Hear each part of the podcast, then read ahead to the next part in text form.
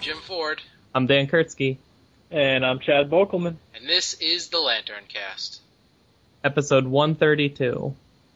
So what are we talking about tonight, Dan? May books. Part 1, because there was a lot of stuff for us this month.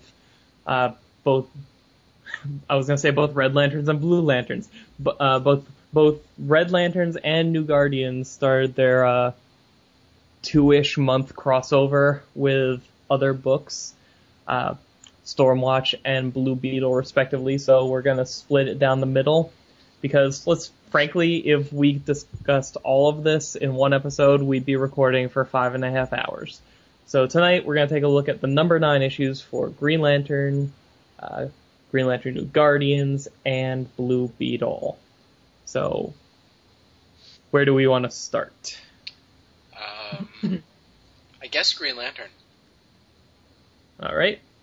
Chad, I believe you're up. I am indeed, sir. Let's see here. Have we ever had a dramatic reading of the Compassion Oath?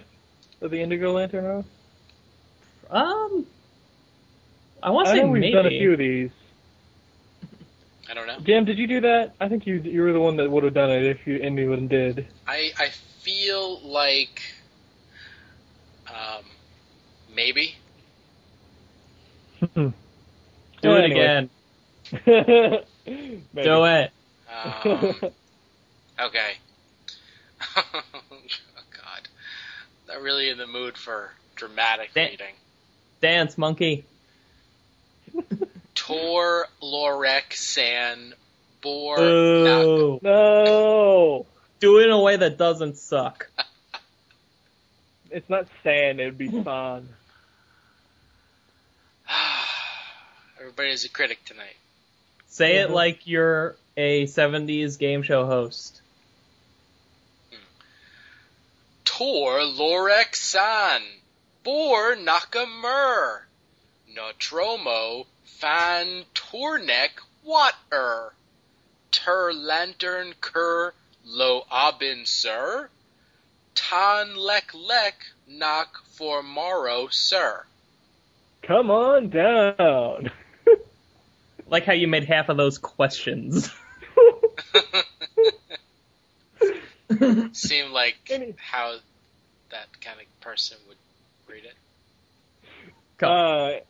Anyways, the whole issue starts off with Sinestro chained to a table, essentially, as Indigo 1 dips her hand in Compassion ink and burns a symbol onto Sinestro's forehead.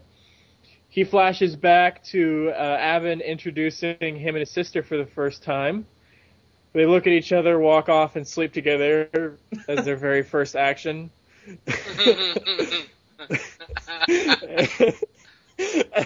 And then we, I'm assuming, flash forward to a few seconds later. Later on in their relationship, I suppose, Sinestro is trying to bring order to Korugar and tells her his will is the only way and this is how it needs to be done. And we cut to Sinestro trying to restore order to Korugar as a child walks up to him and says his name. He turns to look, and it's a suicide bomber child. Blows up everything, which ends up killing Iroque, Abin Sur's sister. Cut right back to the present.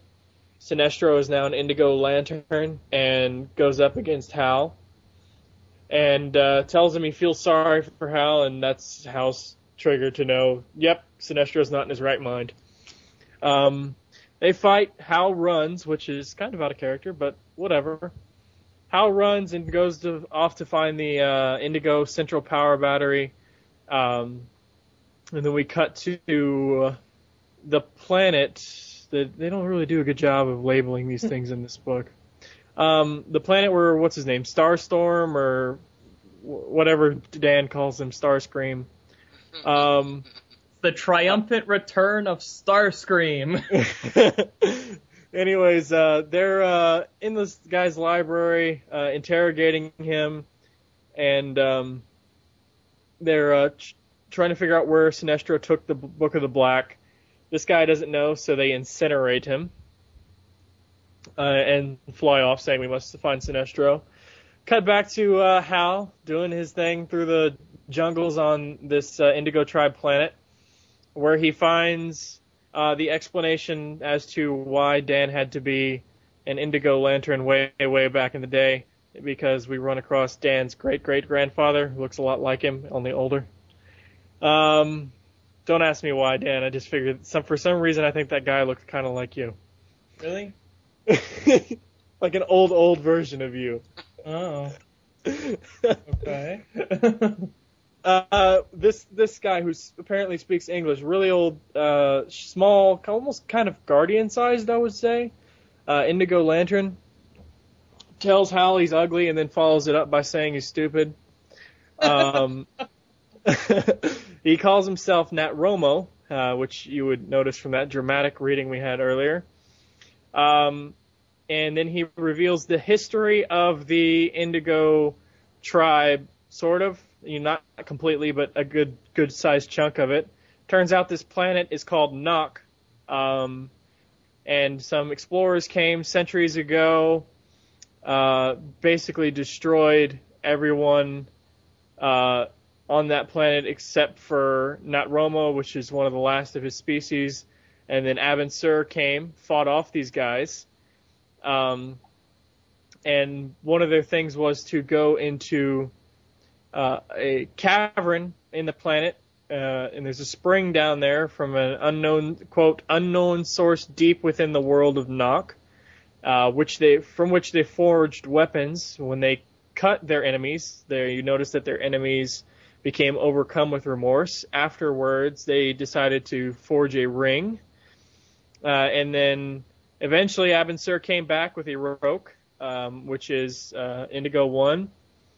Who happened to, was one of the things she did was kill Abin Sur's daughter, which is news to us, or to Hal at least. I didn't know he had a daughter, he says. Indigo One, obviously being Indigo One, was the first one to wear a ring, and Abin set off finding others, and which Hal now understands that the Indigo Tribe is actually quote-unquote bad guys. Sorry, there's a lot of revelations in this book. Then Abin Sur, Natromo reveals that the Indigo Tribe is essentially the backup army for Abin Sur, and not necessarily for redeeming his enemies. Then it's revealed that Abin Sur saw the future, the Blackest Night we know. And then Natromo reveals, if the Blackest Night is over, the end of the core approaches. And then reveals that this evil from within the core is the Guardians of the Universe. From this point, Hal reveals to Natromo that Abin Sur is actually dead. And then Natromo loses all hope and destroys and shuts off the central power battery of the Indigo Tribe with tears in his eyes, because he believes that Abin Sur is the only chance to stop the Guardians. Shutting off the central power battery shuts off Sinestro as Sinestro begins to attack Hal, but unfortunately it also shuts off the rings of all the other Indigo Tribes that are members that are right behind Sinestro, including Iroque and Monk, who looks really pissed off. So, and a bat with a muzzle. So there's that muzzle bat. Mm-hmm. I'd like to mention here that the when Natromo says the end of the core approaches, the corpse, or whatever, all the various cores approaches, I leapt for joy because I saw it happening. Yes. And now my methods as to why I predicted the various cores would start to dissolve and fall apart, probably wrong. Most cases were wrong. But I noticed that they were falling apart. Yes! I got something right in my own mind. Now, okay. The thing that I picked up on this is that you have this guy, Natromo. I'm going to call him Natromo. Natromo. Why would he be Natromo? There's no dash in between. It's Natromo. That's an alien spelling. Anyway. Listen, so it's my name from the future. I know how it's pronounced. So, now, okay, Natromo is the guardian of the Indigo Light, right? Basically. Now, the two things that I'm thinking about as possibilities. One, I don't think it's very likely, but in that one panel where he and Abin are creating the ring, mm-hmm. they draw him to look a lot like Lobo. Wait, go there. He's got a little more hair. It's like dark hair. He's got the inset, dark eyes, white skin. Oh, you're completely reaching. Well, like I said, that's unlikely, but they did make a point of drawing him like that back then. Lobo's the last of his kind. Right. He's the last of his kind now. What? Lobo is the last of his kind, right? Yeah. Well, maybe he just didn't know about this little guy. Because this guy is basically one of the last of his kind as well. And he also mentions, yeah, there's a whole tribe of him on this planet right now. And everybody else was massacred, and most of the other people got kicked off to, parts unknown. It was only until Abin came. So, for all we know, Lobo could be like an offshoot of this species that got kicked off this planet, went to another planet, whatever. It's, like I said, that's unlikely. Yep. What would be more likely is that they are offshoots of the Guardians. Why? Because this guy has the ability to, basically make rings with Abin Sur and control the Indigo Light. Yeah, I kind of thought that was the whole, he knew how to use the Indigo Light because he lived there with it, and the whole ring thing came from Abin's guidance. I mean, that could be it, or it could be that when the Guardians separated... we already know that they separated into controllers and then Guardians and Zamorans, and we also know that there were, Scions and I think there might have been one other race that came from that planet. It's entirely conceivable that way back in the beginning. As it was, there were other Guardians that branched off and became leprechauns. The Guardians branched so many frickin' times, it's not inconceivable that this guy is an offshoot of them. Plus, he's Guardian-sized, he's bald, and it's kind of subtle, but if you notice, as he's walking Hal towards the central power battery... Underneath the Green Lantern power battery in War of the Green Lanterns, we saw a storeroom full of weapons, old ancient weapons of the Guardians. As we walk towards the Indigo Lantern central battery, we see a storeroom with ancient weapons. So, I'm just saying there's a few different comparisons here. Yeah, I don't know. I don't buy it. They gave us a perfectly good backstory for this guy as, hey, he's just this random dude who lived on this planet. This just happens to be here. That's why they're using it. Boom. Okay. What I'm more interested in is that I'm fairly sure they're going to have Iroque be Abin's daughter.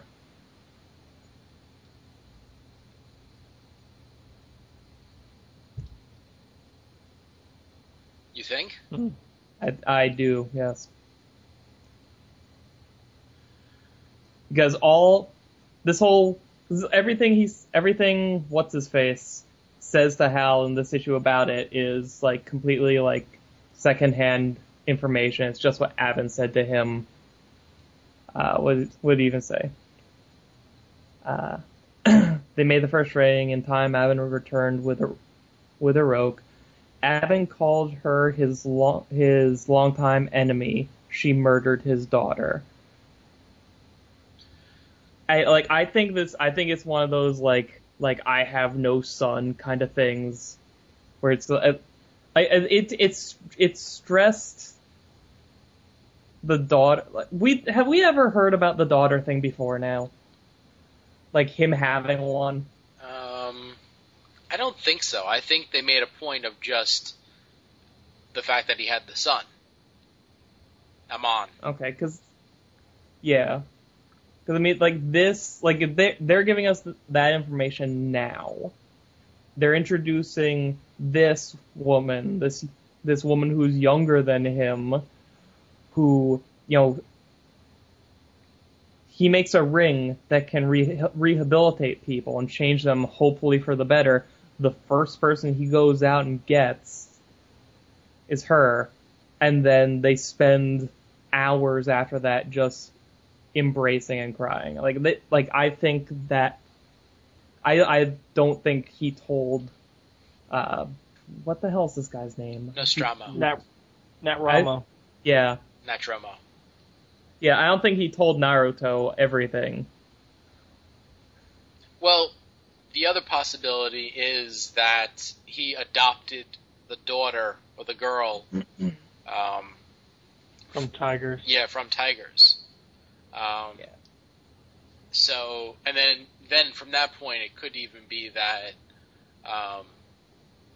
like that girl grew up and, I don't know, held him responsible or something, and ended up murdering his, like, actual daughter or something like that.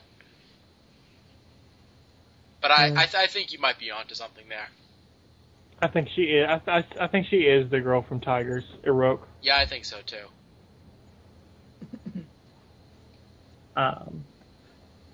So we finally found out what knock means.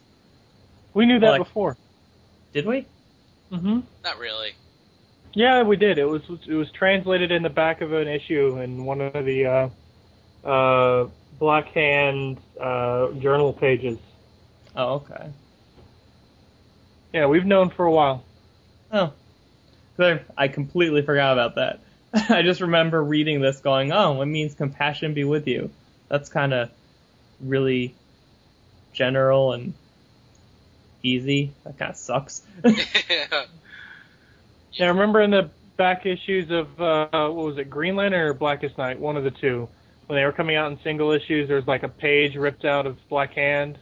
And yeah. After the end of Blackest Night, when he got converted to the Indigo Tribe, one of those pages was all in Lantern, or Indigo Lantern, whatever, like... yeah. Yep. It was in there that they gave us a translation of, like, a couple of words here and there. Hmm. And Nock was the one they told us that was Compassion Be With You. All right. And it's apparently also the name of the Indigo homeworld. Notice, too, that there's nothing in here that has anything to do with Mother Mercy. Oh, well, not necessarily. Oh, no, don't back him up. Now, listen, because where did they say the light comes from? They really didn't. They just said that, yeah, it comes from, you know, somewhere below the surface of the planet. We don't really know where it comes from, but it's something down there that makes it. At this point, like, I feel like the Mother Mercy thing was probably something that they were kicking around as an idea, and maybe just completely forgot about and just decided to go in a completely different direction. Maybe they listened to our show and said, you know, I hate that guy. Let's not do it. Possibly. That's a possibility. Yeah. I mean, I think that would have been so much more interesting. Although, I mean, I guess judging by this, you would have to have had the planet be established, you know, as a compassion planet for longer than the Mother Mercy, you know, would have figured out that she wanted to do her own thing. I guess so. Unless... Here we go. Unless Mother Mercy has been drawn to this planet, and now that this guy is shutting down the power battery, Mother Mercy takes it upon herself to, like, reform it or something like that on her planet. Hmm. That'd be cool. Gotta be it. Mm. Hey, you have a planet called Mother Mercy. I mean, seriously. So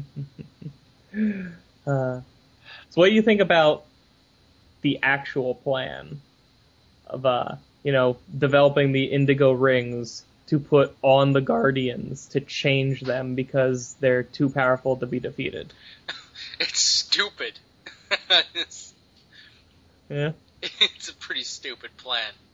You think Abin and his buddies would have a difficult time putting rings on the Guardians' fingers against their will?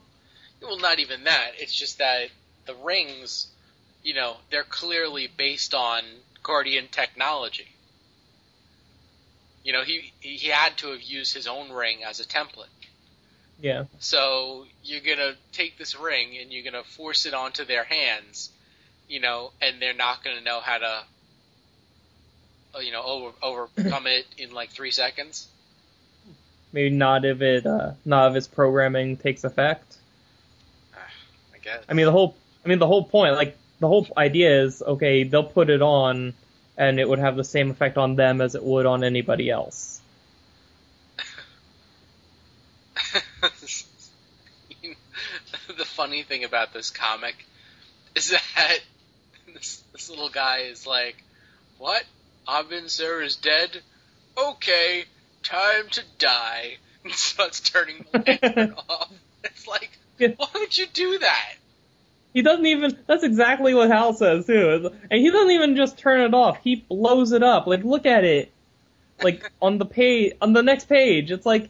It looks like it should be making that sound effect from when you lose in a Mega Man game. It's just, like, turning into circles and spreading out into the ether. It's, like, gone. Yeah. Which that was a really big surprise for me. Like, I don't know about you guys, but, like, I turned the page and it's like, oh, he's turning off the battery. No, he's destroying it. It's gone. The Indigo Tribe is gone now. What the hell? Yeah. It's like, hey, you know that Indigo power battery that we just started showing you in this issue? Say goodbye. Yeah. Looks like we were right, too. Abin Sur had a lot to do with the creation of the Indigo Tribe. Yay. And he didn't trust the Guardians. And now we know why he didn't trust him, because of what he saw. That's pretty cool, though. It was the Blackest Night thing, but he saw beyond it, and it's even more evident by the fact of look how many Guardians are carved into that wall. Yeah. When Abin Sur died, there weren't just that many Guardians. Yeah, and they weren't wearing that version of their robes either. Mm-hmm. So yeah, no, I mean, I like having all these different cores, but I'm glad this happened to the Indigo Tribe because it was completely unexpected, and that's why I don't want to get like business as usual. I like it when stuff happens like this. So this was a very nice twist in here. Now, I mean, the question is, what's going to happen now? Because you know that they have to, somehow retain Monk. And I mean, like, if you look at, was it the next issue? Like, the solicits for the next issue? Have you seen the cover? I have. I don't remember it. Well, I mean, it's basically like, it gives us the impression that we may not have seen the last of the Indigo core. Oh, is it the one with Sinestro in chains on the front? Yeah, and then everybody else in the Indigo costume, still in the Indigo costumes. Yeah, but, Yeah, but... And then we also have the Revenge of the Black Hand thing. Well, yeah, he probably escapes real soon, so it could just be a cool-looking cover image. Yes. Also, something I'm going to bring up now as opposed to later, the solicits for August? Yeah, August, for all like the zero issues. Mm-hmm.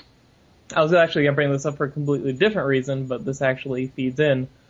The New Guardians issue 0 mm-hmm. is going to, as far as I can tell, this isn't in the past, but the copy reads, a new team forms as Atrocitus, Larfleeze, Star Sapphire, Carol Ferris, Saint Walker, Arkillo, and Kyle Rayner prepare for war against the Guardians of the Universe. There is no Indigo Lantern in there, nor is there one on the cover. Huh. And actually, while we're on the topic, the reason I was going to bring this up, I'm sending you guys the cover. They gave Carol a new costume. Huh. And it's a really weird pose, so you don't get to see all of it, but she seems to be not wearing a bikini anymore, so I am very... She also seems to be sporting Fs. Yeah. Double. Good lord. Yeah, well, this is a pretty bad cut. Look at Kyle. That's He looks like it really hurts his back. Yeah, it's a really. There's a right way and a wrong way to do the everybody flying up at you or flying down at you, and this is not the right way. But my point is just they finally ditched that god awful, retardedly bad Star Sapphire costume. Kind of odd to change it now. You know what? I don't care. They changed it. That's all I care about. I had a question. Mm-hmm. When we first got the origin of the Indigo tribe, that second panel where Abin Sur flies in and starts shooting these ships, mm-hmm. is it just because he's so far away that you don't see it, or there is no symbol on his chest? It's almost like it's the blank circle that a recruit is before he earns the symbol. I took it as a distance thing. Okay. But I mean, that's what I was saying. It could be either one. I'm just... Yeah. Yeah, I figured they just didn't fill in the details on that one. Because, I mean... Well, who knows what they're going with, but back then, you know, I don't think that you had to wait before getting your Green Lantern symbol. Or who knows, that could be there since the beginning now. We don't know. Yeah. Let's see. What else is in here? What else is in here? Do you like Hal's various use of land and air vehicles? Yeah. What about the fact that Sinestro gets women real quickly?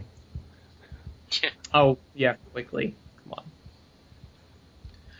on. That entire flashback was abridged. Come on. I know, but they didn't really do a good job of, like, saying so. I mean, sometimes they'll put something like sometime later. I mean, just those first, like, 1, 2, 3, 5 panels just seem to follow sequential order. Like, this stuff happened within, you know, an hour. Yeah, but then, like, the 6th panel is clearly a long time after that. Yeah. But then, like, the panels at the bottom of the page are immediately after, are, like, the same minute. And then it cuts to, like, maybe a half an hour later. Like, it's showing us his memories of it. And that's actually something else I like about the page. It's showing his memories while this process is happening. And the backdrop behind all of the panels is this, like, this indigo fog. So, I liked it. It was disjointed. It was a summary of a... one of the worst things that happened in his life. Like that sequence where he's holding her dead, and then like the roof caves in and all these dead bodies just fall around them. It was intense.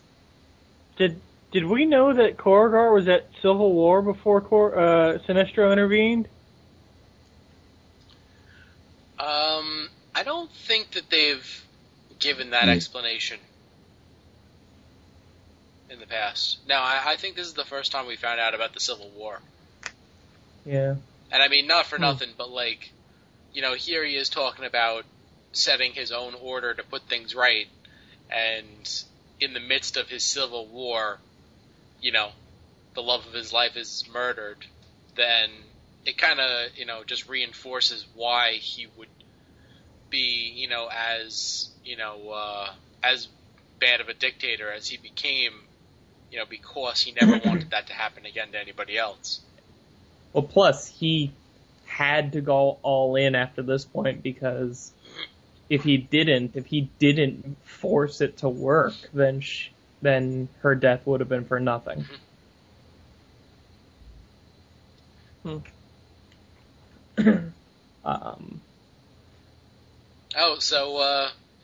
So Starscream returned?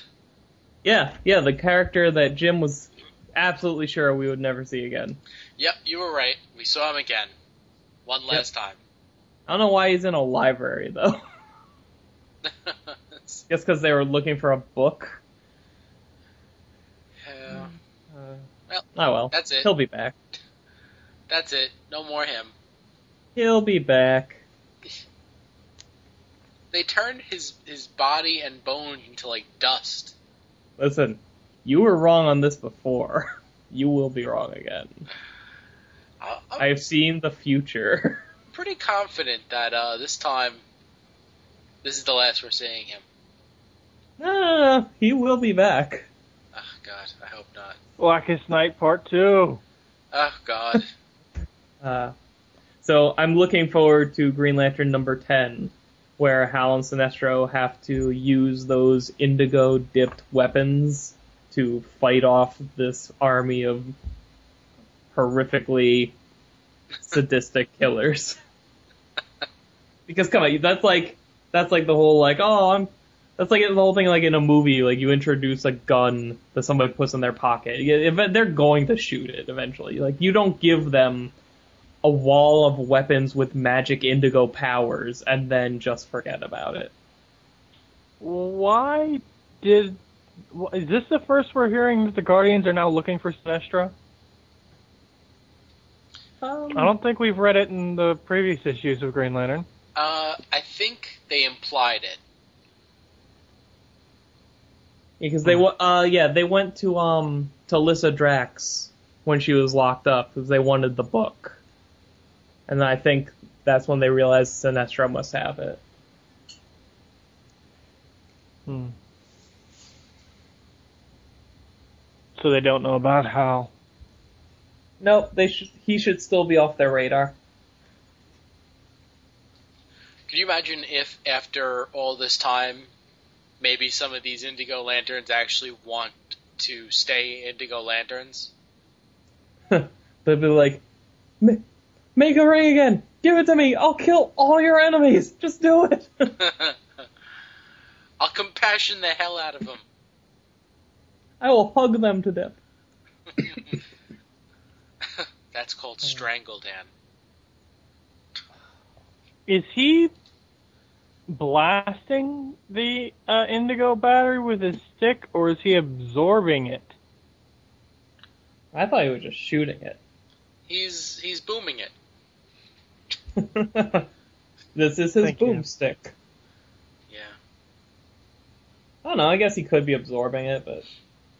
Because all of a sudden he has an aura around him where he didn't before. He does? Oh yeah, when you see the tear in his eye. Yeah. Maybe he's becoming like a pure indigo guardian. Indigo ion. Indigo. Got it. Iondigo. All right. Awesome. Next. Hey, can I go on a little rant about this cover first? Oh, God. Because I don't know what intern shit this out, but like you know, on the surface, it's a good idea. It's a whole like you know, drowning in the madness of Black Hand, and it has like the two of them as Hal and Sinestro quite literally. Like, they're struggling to stay above the surface of this, like, this red, black, bloody liquid that also is made of skulls in the background, and it's Black Hand's face really big, and it's all, it's crooked because he's crooked kind of thing, and it has, like, that cool transition of, like, the one side of him is, like, black with black energy crackling in his eyes, and the other side is indigo with the indigo light, except they crop it so that it's like they just took a pair of scissors, closed their eyes, and just cut the image off at some point. Like, there's absolutely no chance whatsoever this was designed to be laid out this way, or they just would have moved his head slightly over and had his one eye be the central focus of the image and not had even a little bit of the other side. And they would have probably abandoned the whole, like, color shift.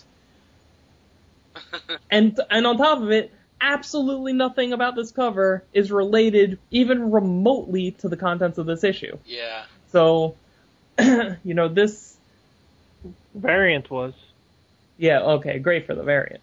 And you know, I can forgive, like, because comic covers do the whole bait and switch crap constantly. So I'm not even complaining about that. It's just that the cover on at. The cover, as an image, is a blatant, just retardedly bad failure because of something as simple as as somebody who's not the artist cropping it in Photoshop incorrectly. Yeah. Yeah, that was pretty asinine. I mean, unless it was designed like that. Absolutely not. Even the sketch cover. And the combo pack, same exact thing.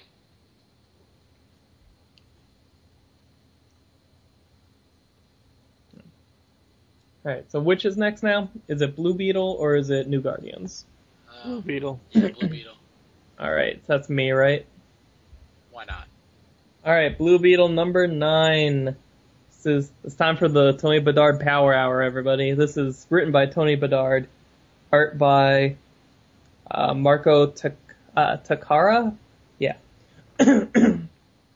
So, as you recall, New Guardians last time around had, you know, everybody kind of go their separate ways to recharge, and Bleez and Glomulus went with Kyle to Earth just in case the Guardians sent somebody to ambush Kyle or whatever.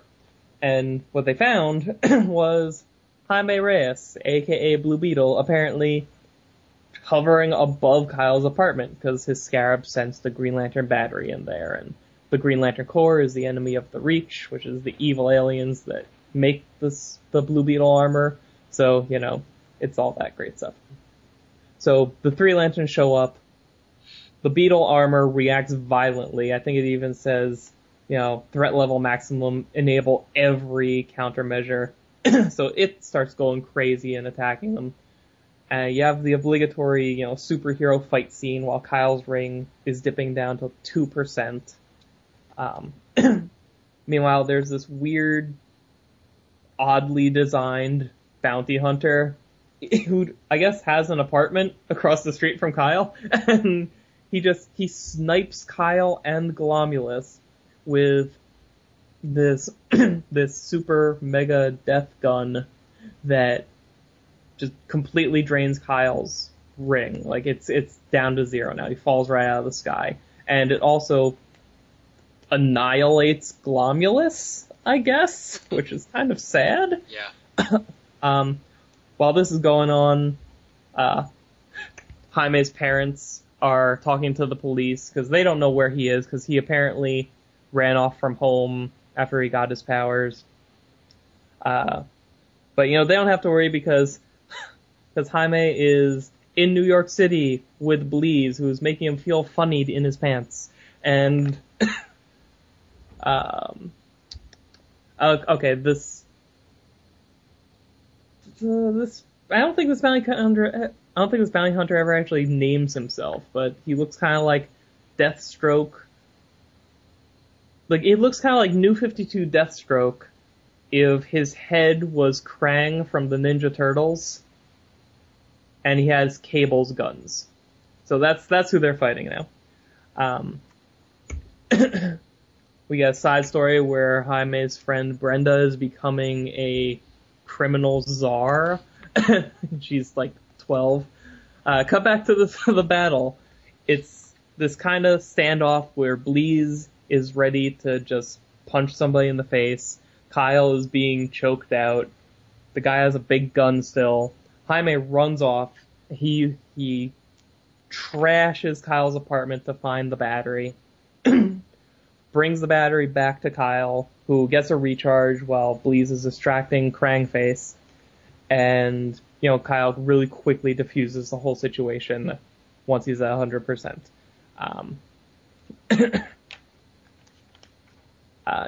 He drops off the bad guy with the DEO, which I believe is about to spark events in the next issue of Blue Beetle. Meanwhile, you know, the two Lanterns and Beetle convene in Kyle's apartment, and they try and, you know, Jaime takes this opportunity to try and, you know, get help, because, you know, he's a random person that got this alien technology just kind of fall out of the sky and attach itself to him. And he has no idea how to handle it or control it. And, you know, who better to teach him how to do that than a Green Lantern? Because that's exactly what happened to Kyle, basically. Except his alien technology was a lot less aggressive.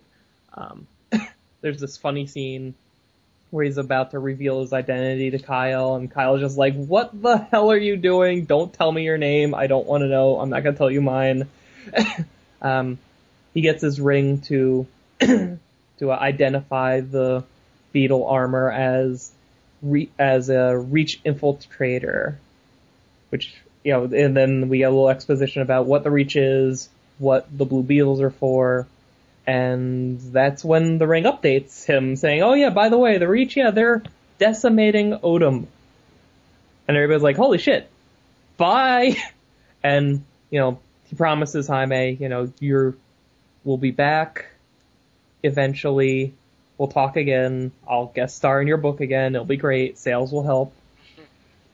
And Kyle and Bleez take off for space, leaving Jaime just kind of, what the fuck? That didn't help anything. Or, though now I know it's even worse than I thought it was. And that's the issue. The issue of the Blue Beetle Battle Bomber. Whoa! Blue Beetle Battle Boner. Yay! All kinds of self-defensive measures. Yeah. He tries to, like, be like, "No, it's not, I'm not, no, it's just the armor, it morphs sometimes, and, that's what it is." God. So what do you guys think?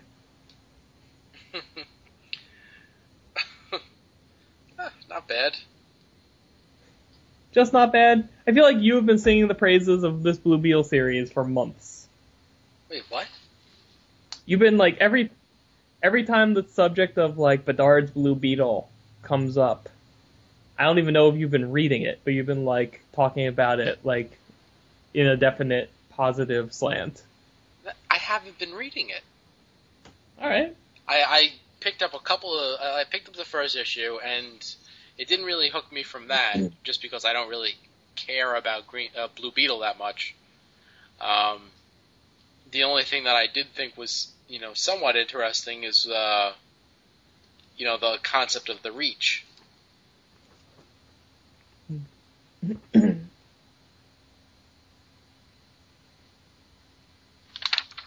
Okay, Chad. I liked it. I thought the art was a little wonky, especially whenever you get to the scenes where something is happening that's a little far off, like it's supposed to be in the distance. I think the art suffered at that point. Up close, though, it was all right. And the story itself, it was okay. Nothing I could say about it that was definitively bad. I think it was... I guess if you'd been reading the Blue Beetle series, maybe the fact that Jaime, got aroused at Bleez being on top of him like that made sense. I mean, maybe Tony's writing it like that, knowing that Jaime is a teenager and everything. But I mean, it was cool. Yeah, I mean that whole thing could just be like making fun of Bleez's costume design too. No, I mean, okay.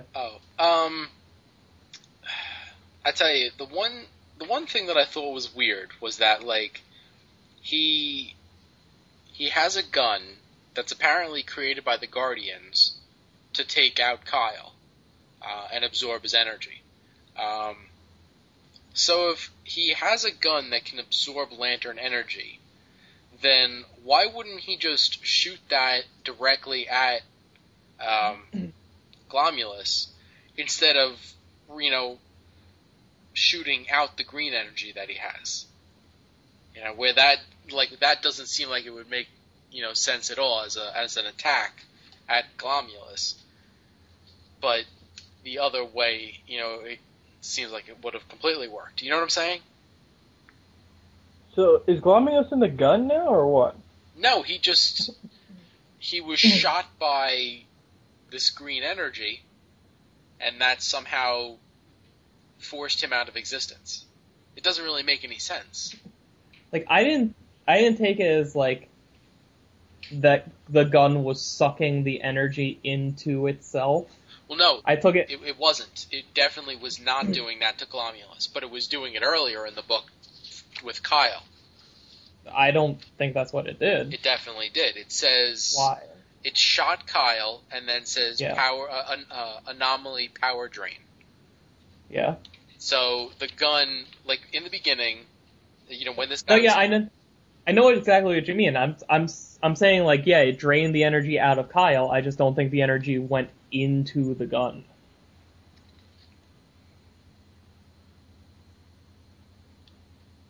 It definitely did, because that's what he shot. That's what he shot Glomulus with. All right. Well, then what did he shoot Kyle with? Because he shot a bolt of green energy that hit Kyle. Like I took it as this is a gun. Like it shoots green because the Guardians made it. Like he has a gun that shoots a bolt of energy that if it hits someone with a power ring, then their charge will discharge itself and just be gone. Oh. So if you shoot Glomulus, who is a construct with it, then he's just going to basically be destroyed. Okay. Okay. I see. Okay, that makes a lot more sense. I kind of like the effect of it, too, with, it's these, black streamers just kind of swirling around you, or green, whatever, depending on the lighting or whatever. What do you think of this bounty hunter guy? Generic. They didn't name him, did they?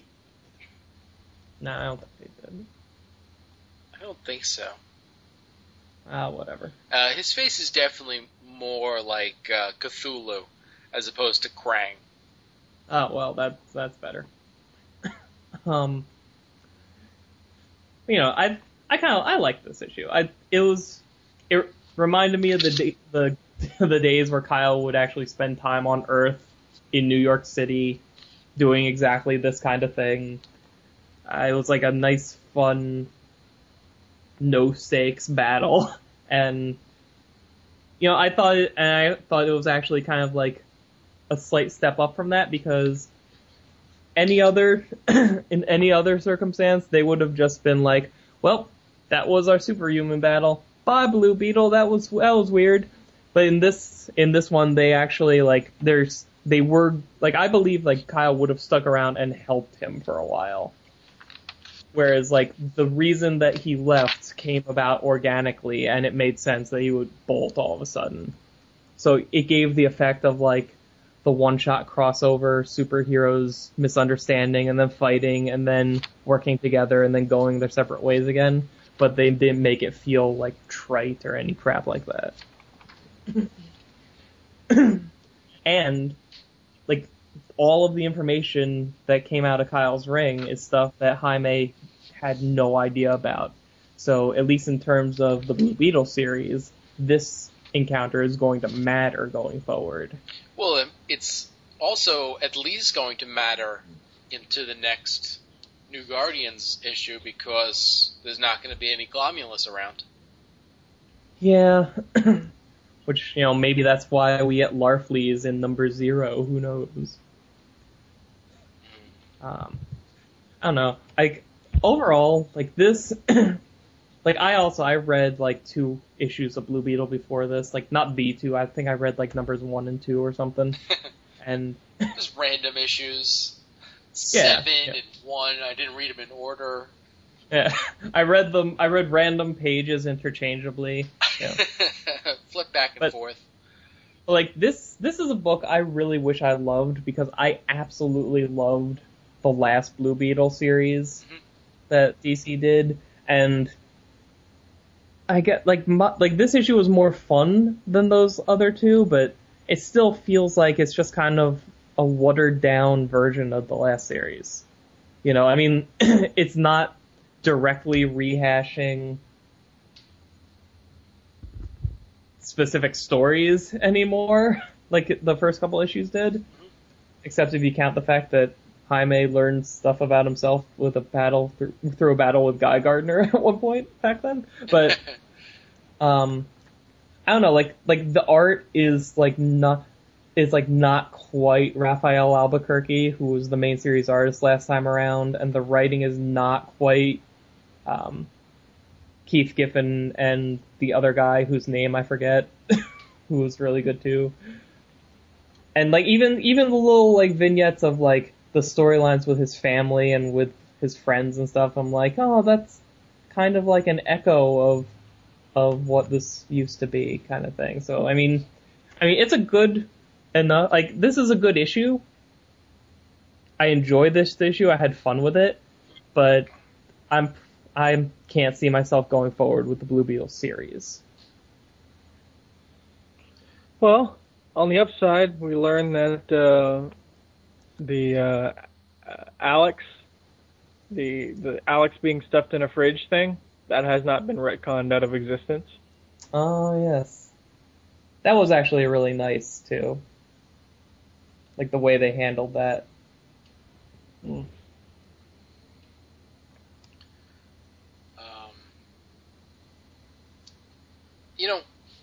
Going through this, I thought the art was, for the most part, decent, at least, pretty good.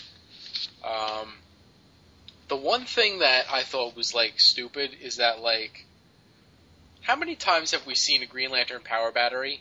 And more importantly, how many times have we seen Kyle Rayner's Green Lantern power battery? Yeah. And this artist takes it upon themselves to draw something completely brand new that looks like nothing. It basically looks like something that you would take around for trick-or-treating. I think they made that, actually, for, when the movie came out. Yeah. Yeah. Yeah, you might be right. I don't know. I mean, to be perfectly honest, I like the generic Green Lantern battery design better than I like Kyle's battery design. Me too, but so, this isn't it. Oh, yeah, no, and this, there's a weird symbol just in the mouth of it for some reason. Yeah. Yeah.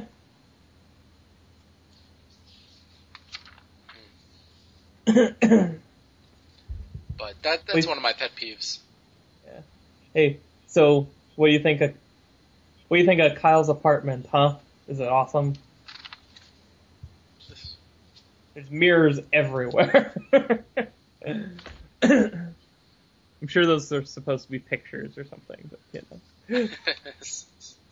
Kyle's just a vain son of a bitch. Maybe he's she shares the apartment with Mirror Master. Of course. I hope he cleans his stool though, because I feel like he'll get space herpes from Bleez. Okay. Speaking of space herpes, Green Lantern, New Guardians. Okay. We got Green Lantern, New Guardians. Were you guys giving the writers and blah blah blahs artists? I did. Okay. Jeff Johns and Doug Monkey. Okay. There you go. Tony Bedard, Tyler Kirkham, and the Inking Bat.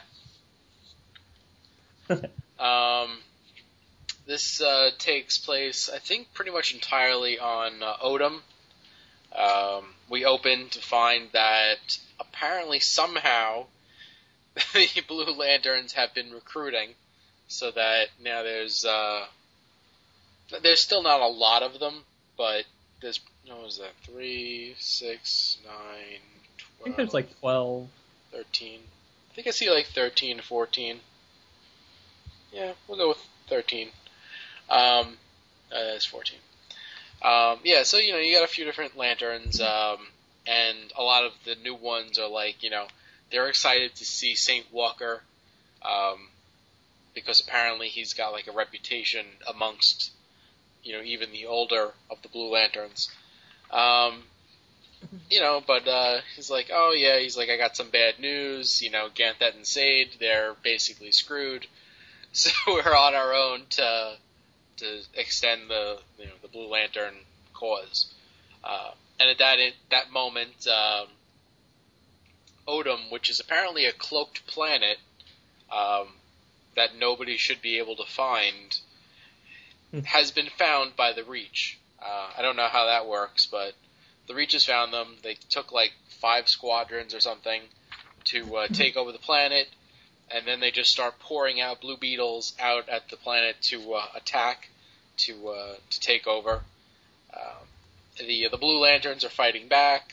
A lot of the new recruits, anyway, they don't really know what they can do to fight back, because they don't have the offensive capabilities from the Green Lanterns. When the Green Lanterns are nearby. And then we click over, we see Fatality. She's investigating the white hole that what's-his-face came through. Invictus, yes. And she's scanning the energy and everything like that, and they basically tell her that, yeah, it's like we basically said an issue or two ago. They Invictus couldn't do this by himself on the other side. He had to have help, and it has to be somebody that would want Larfleeze wiped out. So Fatality is like, well, I'm connecting the dots between the Sinestro Corps, Lantern, now the Orange Lantern's worst enemy is returned. The Green Lanterns were nearly destroyed. The Red Lantern power battery has just been destroyed. Things are not doing so well. There's probably, something behind it. And then she finds out about, Odom being under attack, so she takes off for that to go back up her friends. Saint Walker tells the newest recruit, Sean, to sneak off the planet and go find a Green Lantern so that they can, do a better job of taking care of themselves. Sean, he flies under the cover of the the trees to get away. Meanwhile, Saint Walker uses his blue healing powers to try and heal one of these blue beetles, who are they've been like taken captive by the scarabs. They don't want to keep murdering, but they have to because of the scarabs. And he almost saves this one guy, but. They break off contact before he can finish. Now, Sean, before that, Green Lantern, he's already on his way, to Odom after finding out about it in the Blue Beetle issue. And he's, with a little bit of willpower and love, fear, rage, and compassion, he's able to contact the other cores. And he's basically like, guys, everybody meet up on Odom. And for some reason, they all listen to him.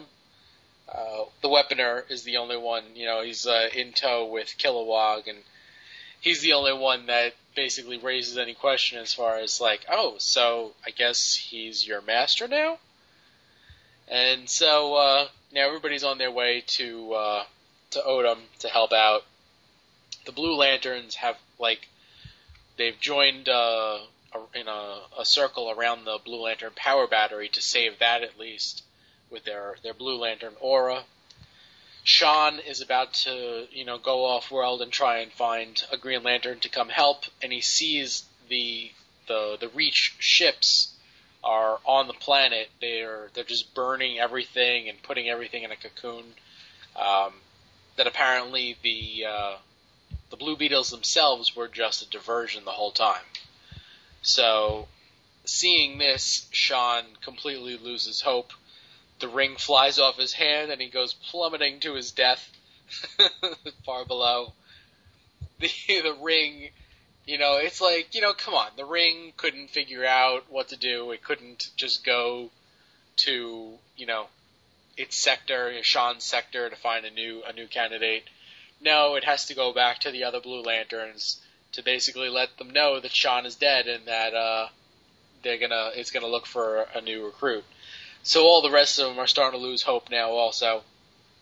Saint Walker is like, you know, it's like, listen, it's like we're going to let go of the force field and we're going to start attacking, you know, and don't worry, I'm going to have hope for all of us. And they all find out why he's Saint Walker and the rest of them are just brothers and sisters.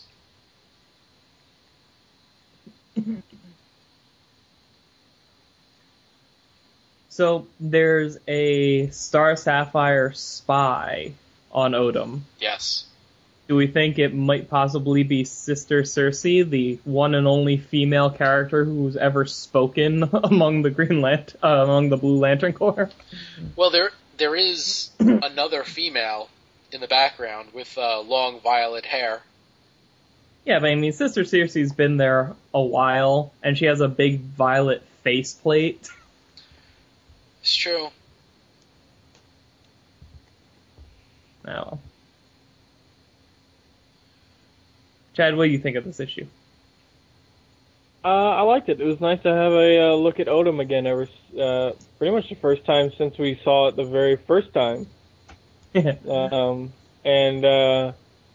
first thing I saw when I saw that double-page spread where Warth is giving St. Walker a hug, I was like, oh, Dan's going to love this.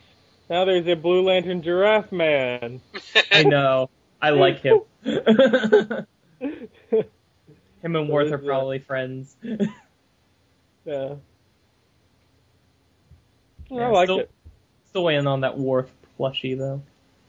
I do like the fact that, you know, I mean, just in my own mind, again, just kind of validating the downfall kind of thing, where the fact that these lanterns, most of them are novices, so recruiting fast and heavy without the Guardians' careful selection process. It seems like there's a whole lot of Blue Lanterns there now, and seeing that you know, that a Blue Lantern can lose their ring if they succumb to hopelessness. So, you know, that kind of a thing. Yeah, they did a lot in this issue to reinforce.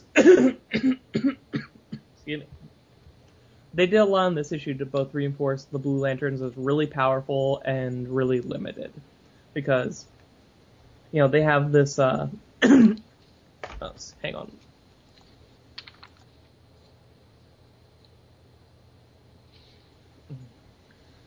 They have this invading force bring, what was it, 5 fleets of ships to deal with them, knowing that they're the weakest of the Lantern Corps.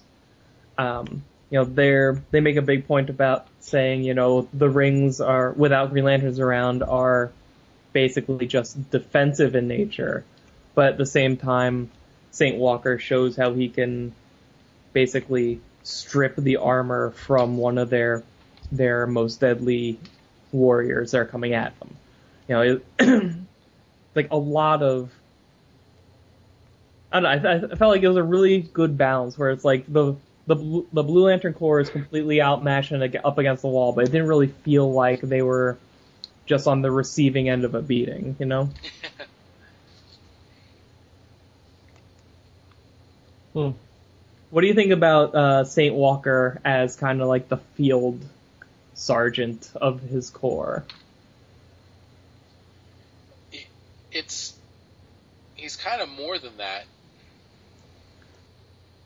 Oh yeah, I know, but like I have never seen Saint Walker take like a super direct, hands-on approach to a combat situation where like he's in command. He's telling people what to do. He's moving people into play. Like when he gets, what was it, Sean, to leave the battle and go get help. Mm-hmm. I think that's just as much to keep this kid from getting killed as it is to bring back help.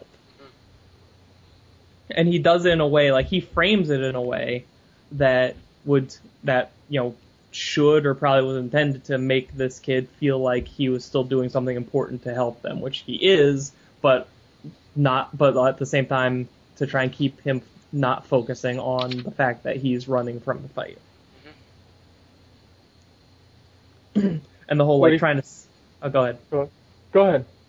No, I was just gonna say, and like the whole like telling, like giving everybody like the various pep talks throughout it, and like teaching Sean and the other rookies how to like manipulate their fields to like hit harder, and like, you know, first protecting the battery and then, you know, rallying them all to like, all right, stop being defensive, let's just go, you know.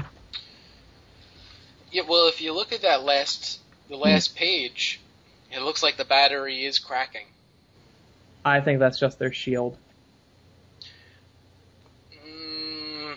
I mean, that's a possibility, except for the fact that the cracks only extend across the face of the battery and not across the face of the shield. You see? No, I don't. Okay, look where the battery lines are, and the cracks do not extend past that. The cracks are completely on the battery and only on the battery. That's because everything that's not battery is covered with characters. No. Yeah. Look, okay. On the last panel of the issue? The last panel of the issue, look directly above Sister Cersei. Where is she? Yeah. Okay. If you go straight up, there's a line that's the curvature of the battery. Now above that, it's like you have some energy spikes, and below that you have cracks. Those cracks are on the battery. Okay, because, I mean, the coloring of the battery is the exact color of the shield they have up. Even if you look down below Sister Cersei, where the Blue Beetle is, you have another crack right next to him that is extending on the battery and then stops just before the final energy section of the battery, where there would not be any cracks because it's energy. Why would the battery be cracking? Nothing has... like. Except for maybe like one shot, like a couple shots before they erected the shield, nothing has hit the battery. Hopelessness. Yeah, I mean, that's...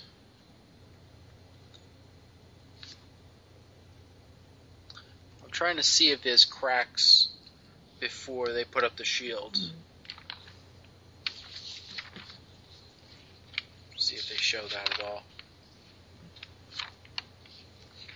What do we think of the art being one of Tyler Kirkham's last appearances in New Guardians? Oh, is he leaving? Mm-hmm.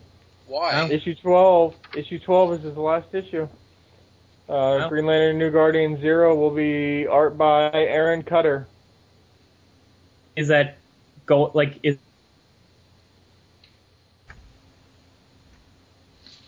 that's going forward, I think. Huh. According to one of our fans, as well as one of the biggest fans of Tyler Kirkham, Lance, he says Tyler will be leaving the book. Do we know where he's going? Teen Titans. Oh.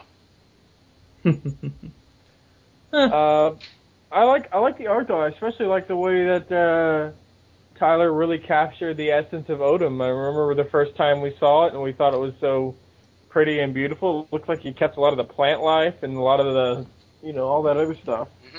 Yeah, he has like the creatures running around everywhere, like the different birds and everything. So, like I agree, he did keep the spirit of that going.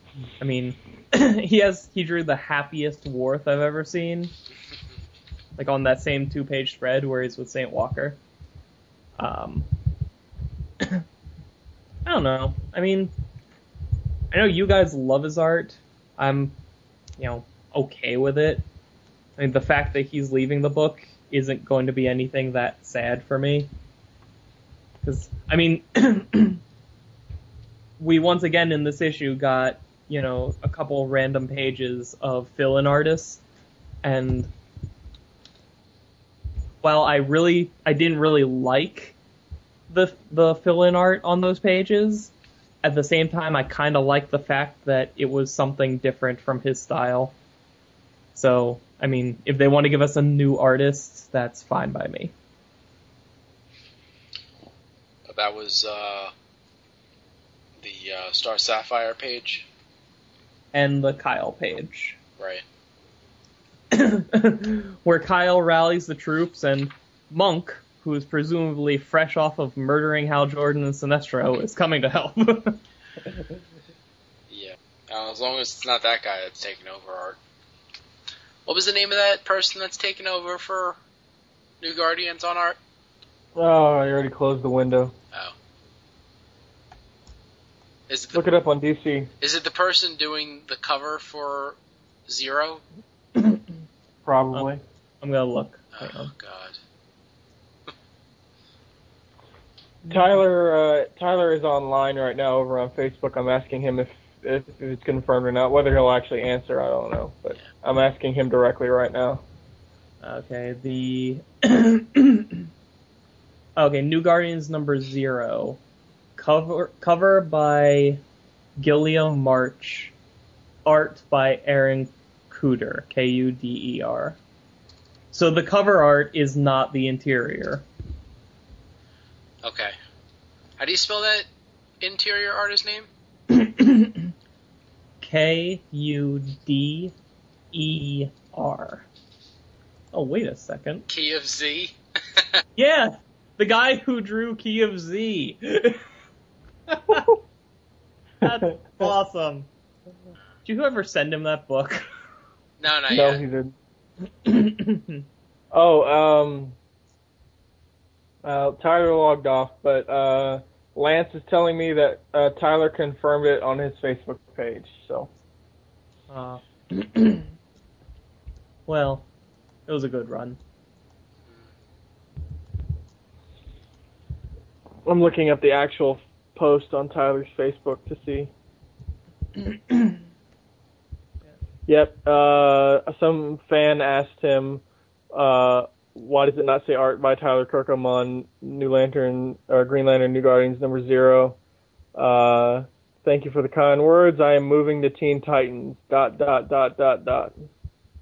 don't think Tyler wants to talk too much about it at the moment. Yeah. Oh, you could always read Teen Titans, Jim. I don't think that's going to happen. I'm pretty sure it's not going to happen. I mean, I love Tyler's art. I just, you know, don't really care about Teen Titans. Yeah. You know, I feel like we have been really just down this entire episode. Have we? I don't know. Maybe it's just me. I'm angry about other stuff not related to this. Well, the we didn't really advance storylines in Blue Beetle or New Guardians. It was just kind of like an offshoot kind of a thing. No, Green Lantern was the only one that had a lot of things to reveal and a lot of stuff for us to discuss. Oh, we should probably do our buy, borrow, pass thing. Oh, yeah, okay. That might help. All right, Green Lantern 9. Will you guys do it? I would go buy on that one. Buy. Yeah, buy. Blue Beetle. Pass. Ooh. Not because I hate it, just because it's not necessary. I would say borrow. I would definitely say borrow because it was an interesting enough read. I just don't necessarily know if it's like necessary yet. Yeah. I mean, I'm going to put it as a borrow because, you know, despite my complaints about it, it was still fun. So, I mean, I don't really care about its placement in like anything bigger. It was just like, it was a fun issue, but at the same time, it's kind of a shell of what the Blue Beetle series used to be before the relaunch. And New Guardians? Buy. High borrow, low buy. Yeah, I'm gonna say, like, between a borrow and a buy, so, like, a borrow with cheese, I guess. Because this, like, I don't know, like, it was good. It just... A biro? A biro. No. No, that's what the Jaime D called one of. They did a buy borrow pants on the new 52 Wave 2, like Earth 2 and World's Finest and all that. Yeah. And he called GI Combat a biro because the first story was great, the second story was shit. Yeah, I mean, honestly, with New Guardians, it's one of those where, like, at the time I read it and I liked it, but, like, talking about it, I'm like, did I really enjoy this? Because, like, usually the opposite happens, where I'll read something and be kind of like, okay, and then we'll talk about it, and I'll be like, you know, I like this a lot more than I thought, but, like, this is... I think I like it less now that we've talked about it than I did when we read it, so... nah, I'm just gonna go borrow with it. I think DC is doing a little too much on the crossovers right now. Even if it is only for an issue or two, it's still a little much. I mean, I like the kind of notion that there's a shared universe there, and you know they're just kind of making it known. But I think they did a little much there, at least this early in the game with the new 52. Yeah. Well, a little, I guess. I mean, especially with the fact that, like, you know, you have to figure that there's going to be a lot of Green Lantern fans buying all the Green Lantern books. Mm. You know, so to have two crossovers in the same month. Well, especially since we're, what, like 3 months away or something from I'm assuming, from, like, the big crossover between all of the books. So, I don't know. I mean, like last month with New Guardians, it was basically like a standalone issue with, you know, Arkillo. So I mean, like realistically, like the Blue Beetle issue crossover could have happened then. Yeah. But, I mean, like, generally speaking, I think with Green Lantern, my issue is that, like, we're finding out these secrets about the Indigo Tribe, and they're not as amazing as I had hoped that they would be. Not yet. Yeah, definitely not yet. But, I mean, and that's partially myself having too high expectations, and partially because, like, they set it up as something, like, really amazing. Like, the way that they built it all up with the mystery and everything like that, it's like you would hope, you know, you always hope that the, you know, the answers when they're finally revealed are as, like, earth-shattering as you could possibly imagine to live up to the hype. Yeah, I think it's just been too long, you know? I mean, I've said in the past, like, if they want to prove me wrong and show me that, like, we're getting payoff for plans that Jeff Johns has had forever, like we did when he did Sinestro Corps and Blackest Night, then but I will welcome that with open arms. But I'm just kind of going ahead under the mindset of, yeah, we had that time, and now we're not really we're long past the days where everything he's doing has been planned for years and has been quietly building to this or that. I'm enjoying this Indigo Tribe arc pretty much just because it's I'm taking it just as this random story where Hal and Sinestro are going on this crazy adventure on an alien prison world, you know? Like the Indigo Tribe is there and they're doing their Indigo thing and we get to see their lair and all of that, and that's cool. But, like, at the end of the day, I'm appreciating it just for the adventure that's in front of my face right now. I mean, like, we're getting the answers, like, oh, what knock means, which I guess we knew already. And we're seeing, like, oh, yeah, and Abin Sur created them, and here's why he created them, and here's what their battery looks like. And I'm like, they're just kind of rolling off me, you know? They're like, oh, okay, well, we've seen that now. Yeah.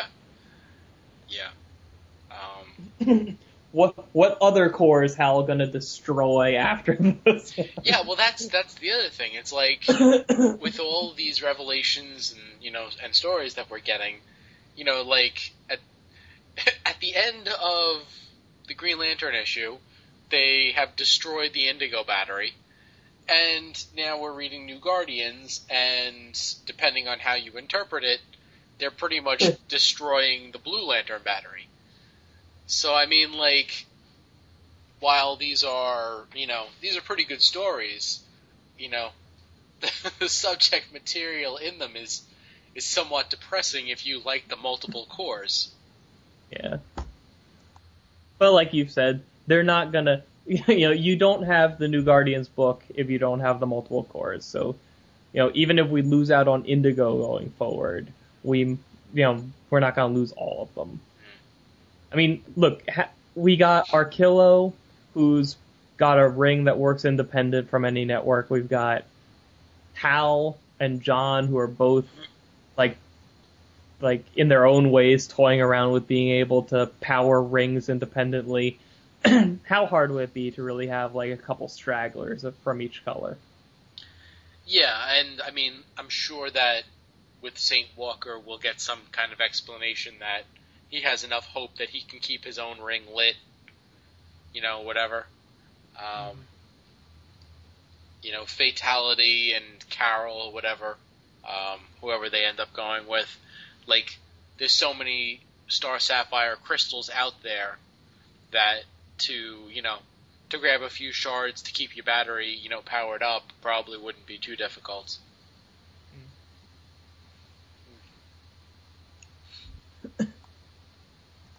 And just as a note here, Green Lantern number 9 was the number 10 book on the top 10 list for comics sold that month,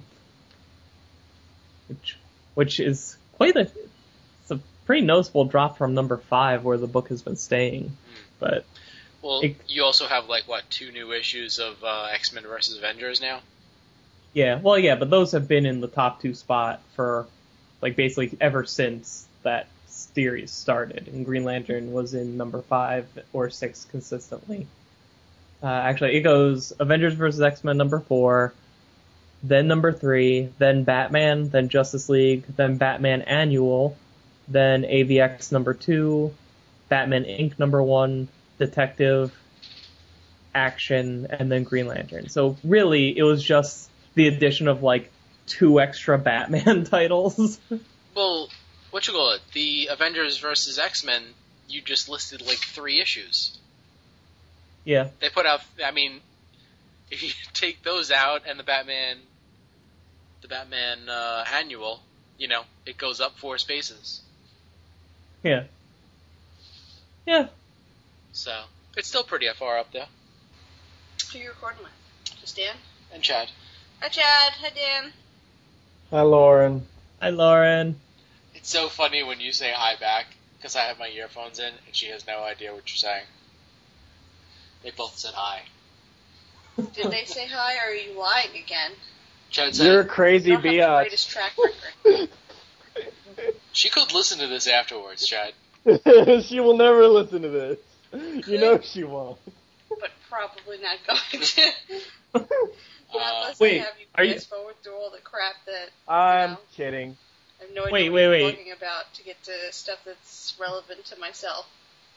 Jim, are you telling me that you don't have episodes of the Lantern Cast playing through headphones that are on your pregnant wife's belly, so the baby will be born knowing all of this? No, I do not have headphones on Lauren's belly playing episodes of the Lantern Cast. Oh my god. You gotta get them while they're young. Take the umbilical cord and hang himself. You don't get... Oh my god, a baby with the umbilical cord would be like one of those awesome like iPod ads where it's the silhouette against the color. It's like, get them while they're young. Tell them the good news. Did you announce to anybody the good news? You mean the announcement that we decided that we were going to announce this weekend? And by we, do you mean just yourself? Is this a conversation you had in your fucking head by yourself? What are you talking about? Because I wasn't privy to this conversation that we agreed on, apparently. No, I don't know what you're talking about, then. I don't know what you're talking about. Are you supposed to tell us you're having a daughter? Well, what do you think I'm talking about? Well, I think... I can only think of one announcement that we could possibly make. Jim's pregnant too, Chad. That's right. Having to do with us. Lauren's finally leaving you? The baby. Yeah. Once again, is this a conversation you had in your own head and forgot to include me? I did not announce it. I announced nothing. Because I didn't have a conversation with you agreeing to anything this weekend or something. No, but... Okay, we did so come to a conclusion. What do you mean we? What is... Answer the question, who is we? Okay, who is you we? And I... No. No, not you and I. Listen. Because I wasn't part of the conversation. You and I... Yeah. We went out, and we did something in particular this weekend that I don't want to hear would it. Announce something. You mean last weekend? The weekend that just passed. You said this weekend. This weekend is the weekend that's coming up. Listen, Jim. Now I'm confused. I'm confused. Jim, did you tell him or not? No, I didn't. What are you? If you're gonna make an announcement this weekend, this coming weekend, then this will be posted very much after this. Should we? No. Wait. Before we announce anything, I want to know what the plan was in your head. Apparently, we're waiting for people to look at the registry and figure it out from that. I never said that. You posted that on Facebook. Yeah, for my family. Your listeners aren't all friends with me on Facebook. There's a few select that are. I am. I'm one of the select few. So, me too. What does that have to do with anything? I don't know either. I don't know what you're talking about. You sound like a lunatic. I'm going to announce it now. It's some kind of I'm going to make an announcement. No, I don't do it. Just make a wait. Go ahead.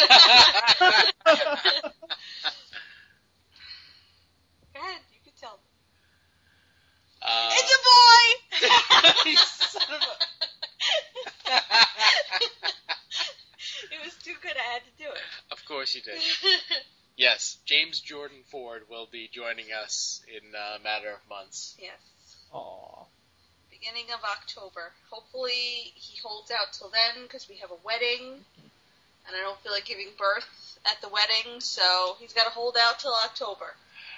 She's going to drop a shorty in the middle of the ceremony.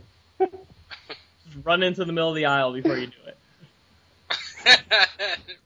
Dan says run into the middle of the aisle before you give birth. What? At the wedding. That's awful. I'm not. Chad, Lauren in the delivery room can be one of our New York Comic Con interviews. She just shoved the mic in her face and listened to her stream of obscenities, and she's like, get that fucking thing out of my face right now. It'll be exactly like the old days. She's going to give birth before that. You think? The New York Comic Con, they want to interview you while you're giving birth. No! Talk about Green Lantern. She loves it. Just name her kid after it. Before anybody gets any ideas, there'll be no videos or anything like that. There's going to be nothing on the Lantern Cast. Oh, wait. Watch the first Lantern Cast host, son being born. There'll be none of that. Oh, my God, Jim. To burst your bubbles. The first Lantern Cast son that you know of. Oh. Jim, you have to give Lauren the keys to the show's Twitter feed and let her update it. I don't know what... During birth. Dan says that I have to give you the keys to the Twitter feed so that you can update it during birth. I think she's going to be kind of preoccupied. Yeah, I think I might be a little busy that day.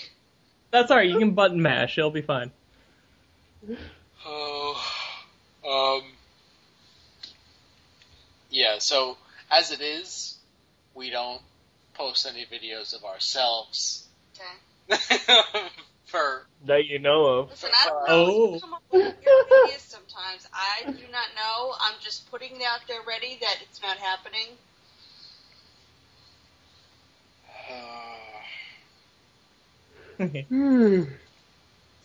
But if you want to start baby pools for like bets on weights and stuff amongst yourselves, you're more than welcome to.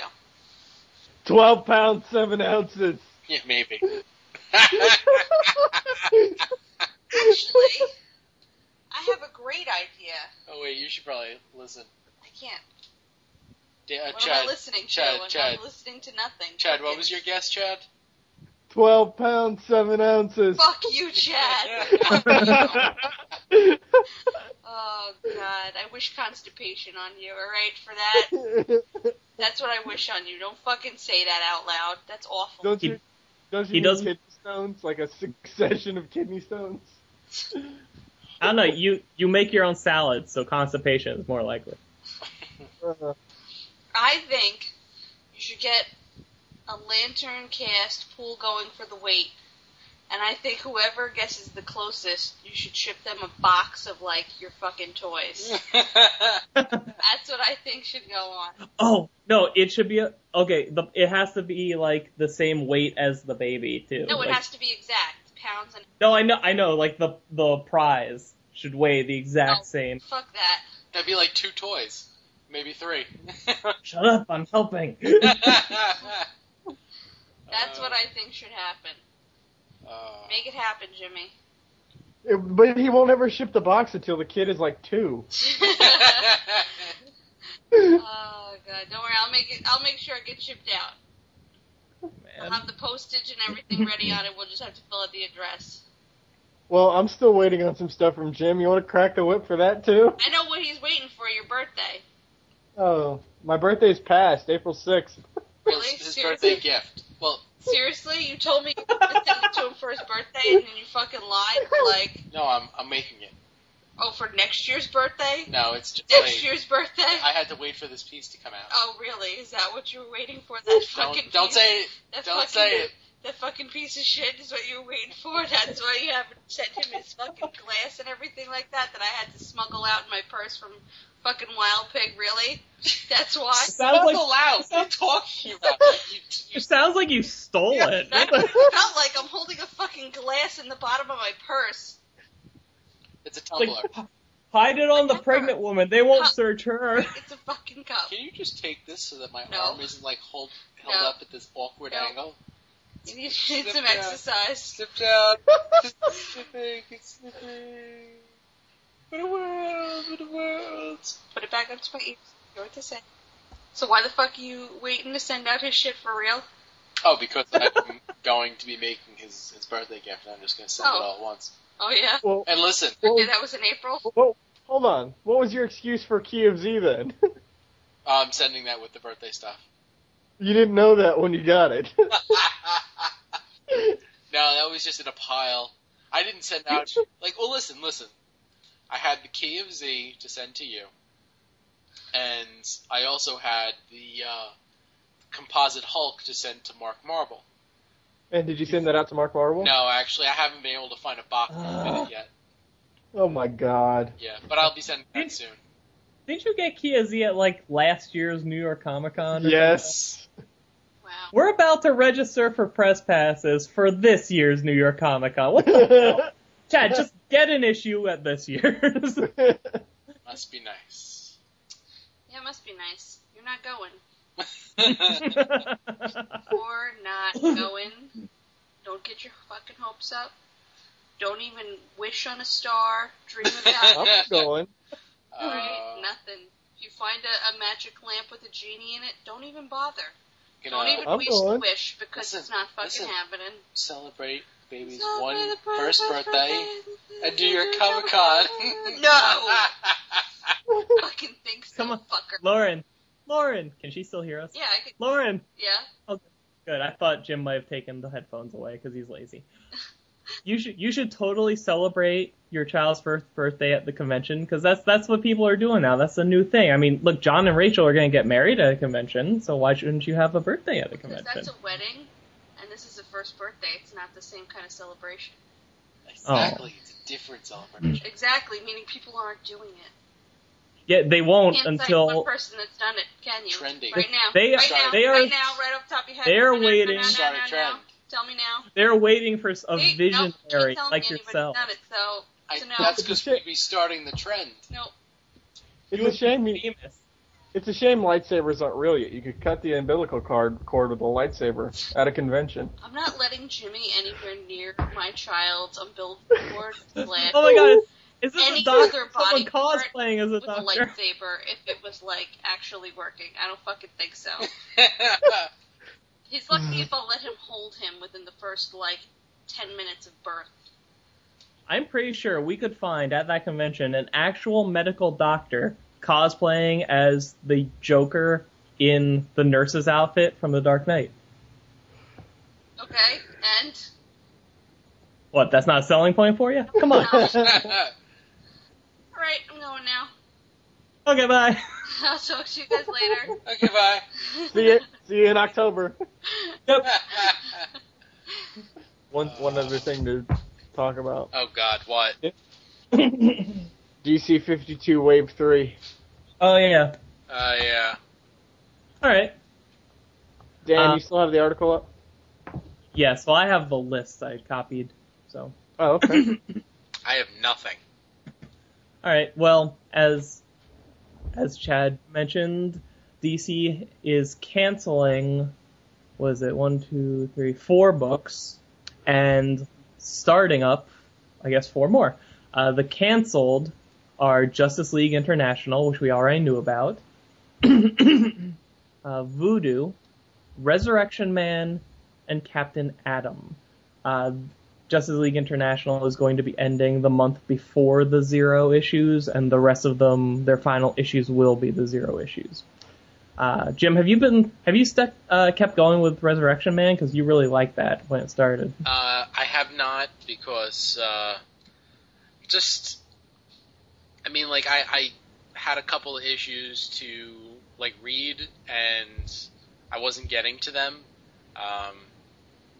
So I just kind of stopped picking up more issues. I think I had up to issue 4 or 5. So it's not like it would have been that difficult to, find the remaining issues. It's just that, I just lost track, especially, with the move and everything. Yeah, understandable. And the 4 issues that are taking their places are... Go ahead. Oh, you can do it if you want. Oh, okay.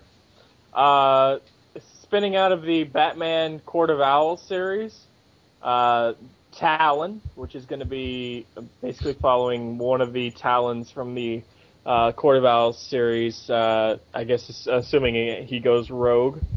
One called Sword of Sorcery, which reintroduces to the new DC 52 Amethyst, which is the Princess of Gemworld.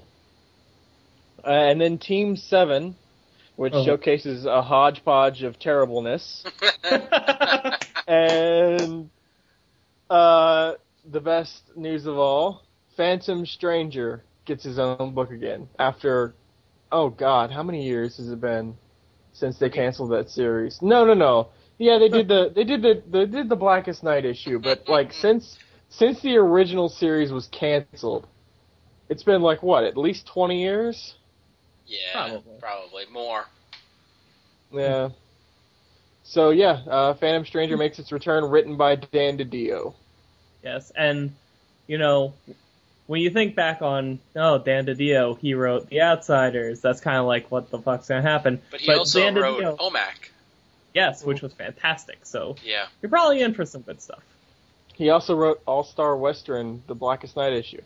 But he also wrote OMAC. Yeah. And OMAC. Yeah. And also OMAC. I mean, with the Phantom Stranger book, I would be more inclined to think it's going to be along the same quality as OMAC, and you know, as opposed to The Outsiders and that, you know, Wild West one shot. With like a completely different tone from OMAC though, because I don't think these two books are supposed to be anything remotely the same thematically or anything like that. But do you guys have a link to the press release or whatever? I got it right here. The one that announces the titles that are coming out, correct? Sure. Yeah, because I don't have Dan's list of what's being canceled. And while you're looking at that, I'll just go ahead and read this little bit since I'm the Phantom Stranger buff. They asked him about Phantom Stranger, and just quoting him here.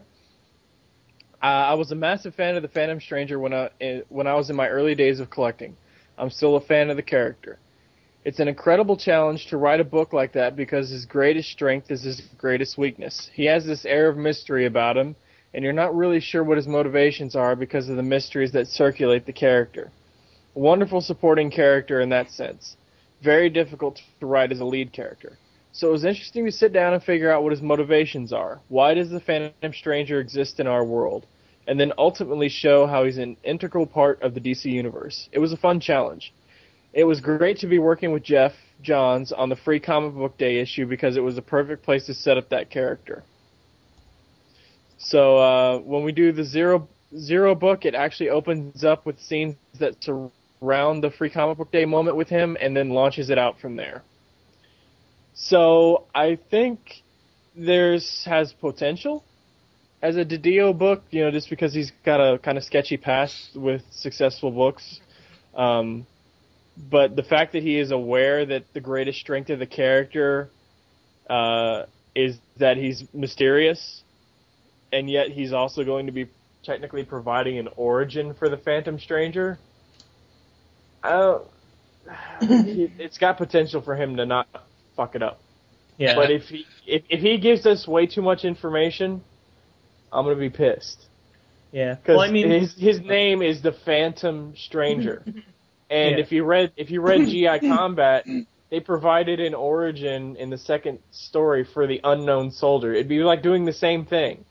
Phantom Stranger doesn't need a quote-unquote origin. Neither does unknown soldier.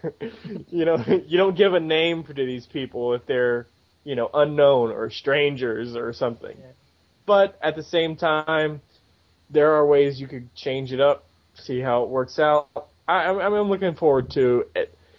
If nothing else, I'm just looking forward to seeing a Phantom Stranger book on the shelves again. Yeah. Well,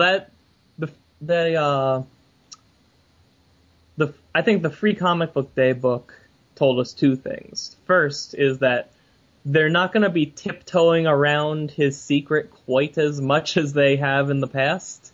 Mm-hmm. Yeah. And secondly, between that and this series, I think, you know, anybody who's really curious about the upcoming Trinity War should probably be reading this, because he is going to, I don't know what capacity he's going to play into it, but he's definitely going to be in there somewhere.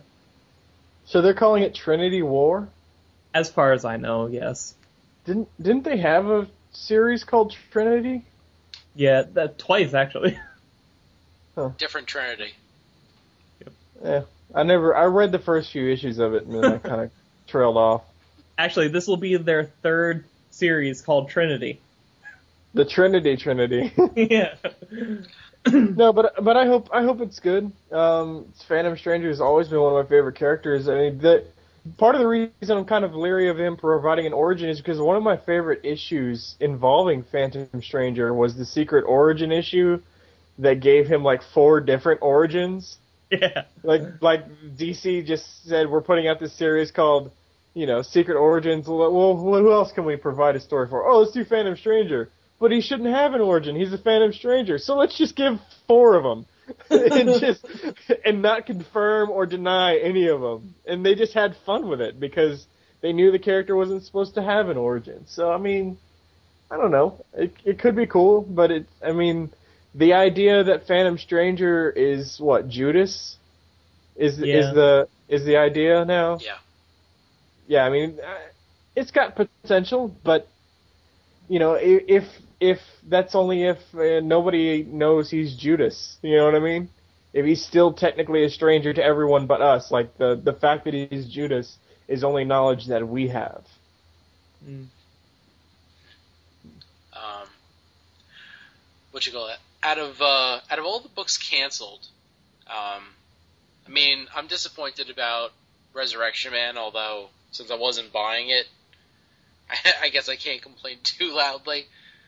But the thing that kind of, I don't know, it's just, it makes me think is like the Captain Atom series, because with that one, like to look at that comic and just kind of like flip through it on the stand, it looked like crap. I mean, like honestly, like if you just flip through it, it looked horrible. But when you actually read it, like, it was very good. But that was another one that I kind of trailed off on that one too, but for a different reason. Because the storyline that they ended up going with was just like, it started getting incredibly bizarre. Like he starts changing his form. He's meeting like himself from, the future and stuff like that. And all this weird stuff is happening. And it's just like, mystery on top of mystery on top of mystery, and then it's just like it gets to the point where you're just like, okay, when is the comic actually going to start? And the mysteries, stop coming. And I think it's like trying to do like a full series based on Dr. Manhattan. And exactly what they were doing. Yeah, and the person that they have writing it is J.T. Krull, who, from my experience, is not exactly one of their strongest writers. Yeah. Well, the one good thing I will say, and this is something I really like, is the fact that every time DC's canceled a New 52 book, they haven't abandoned the characters. They've just moved them somewhere else where it makes sense for them to go. Like, when OMAC got canceled, he got moved into Justice League International. And when Justice League International got canceled, yeah. Well, that's the thing. Like Justice League International, like there's more than enough signs there to say that they're just like they were gonna cancel that anyway to replace it with something else, like another team or something. Because like JLI, like there are books lower on the chart than JLI that are staying, like they're going to keep publishing them. Yeah. So it wasn't a sales decision. So like I have to imagine sales did factor into it, but like when I look at like, okay, they're having excuse me. They're having Martian Manhunter leave Stormwatch soon. They've like Captain Atom is freed up. The Justice League International characters are up in the air right now. Mr. Terrific's in Earth 2, right? I think so. That Green Arrow issue of Justice League basically had Steve Trevor say, "You know what? I got a team you might be good for." It's like there's gonna be some new Justice League book that they've been like over the last couple of months, just kind of getting ready for. So I don't know. I just like the fact, and like I honestly thought that Grifter was going to be canceled because one of the characters in Team 7 is him.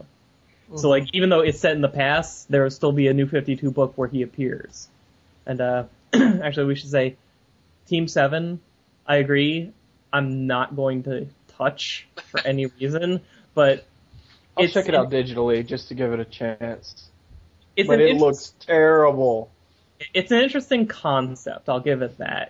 It's set entirely in the past, like right after Superman made his debut, and it's basically like the government trying to figure out a response to superhumans.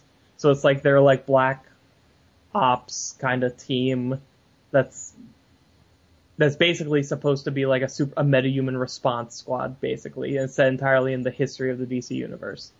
The cast of characters, though: Amanda Waller, Dinah Lance, Steve Trevor, John Lynch, I don't know who that is, Alex Fairchild, Cole Cash, and Slade Wilson. So, you know, you got Deathstroke, Grifter, Steve Trevor, and Black Canary working with a gun-toting Amanda Waller and two other guys. Yeah. Oh, one of those guys is Talon. Oh, okay.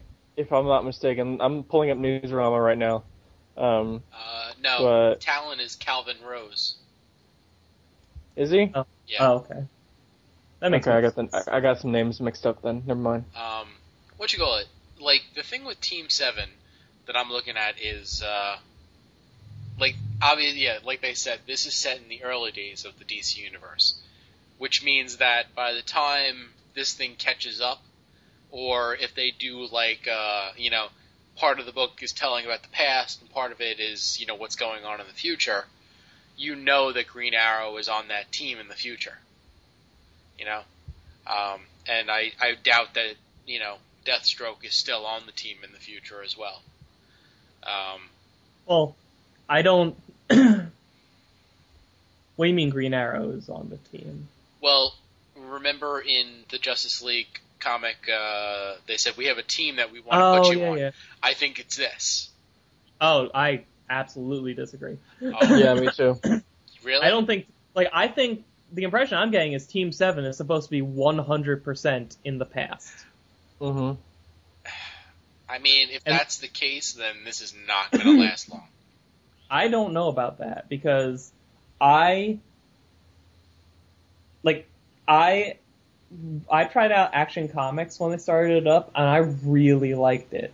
I jumped off of it when they started incorporating, like, present-day stuff into it. Because I know a lot of people who are like, wish that it would just be the Superman in the past book. Okay. This is why Team 7 is not going to last if they keep it in the past.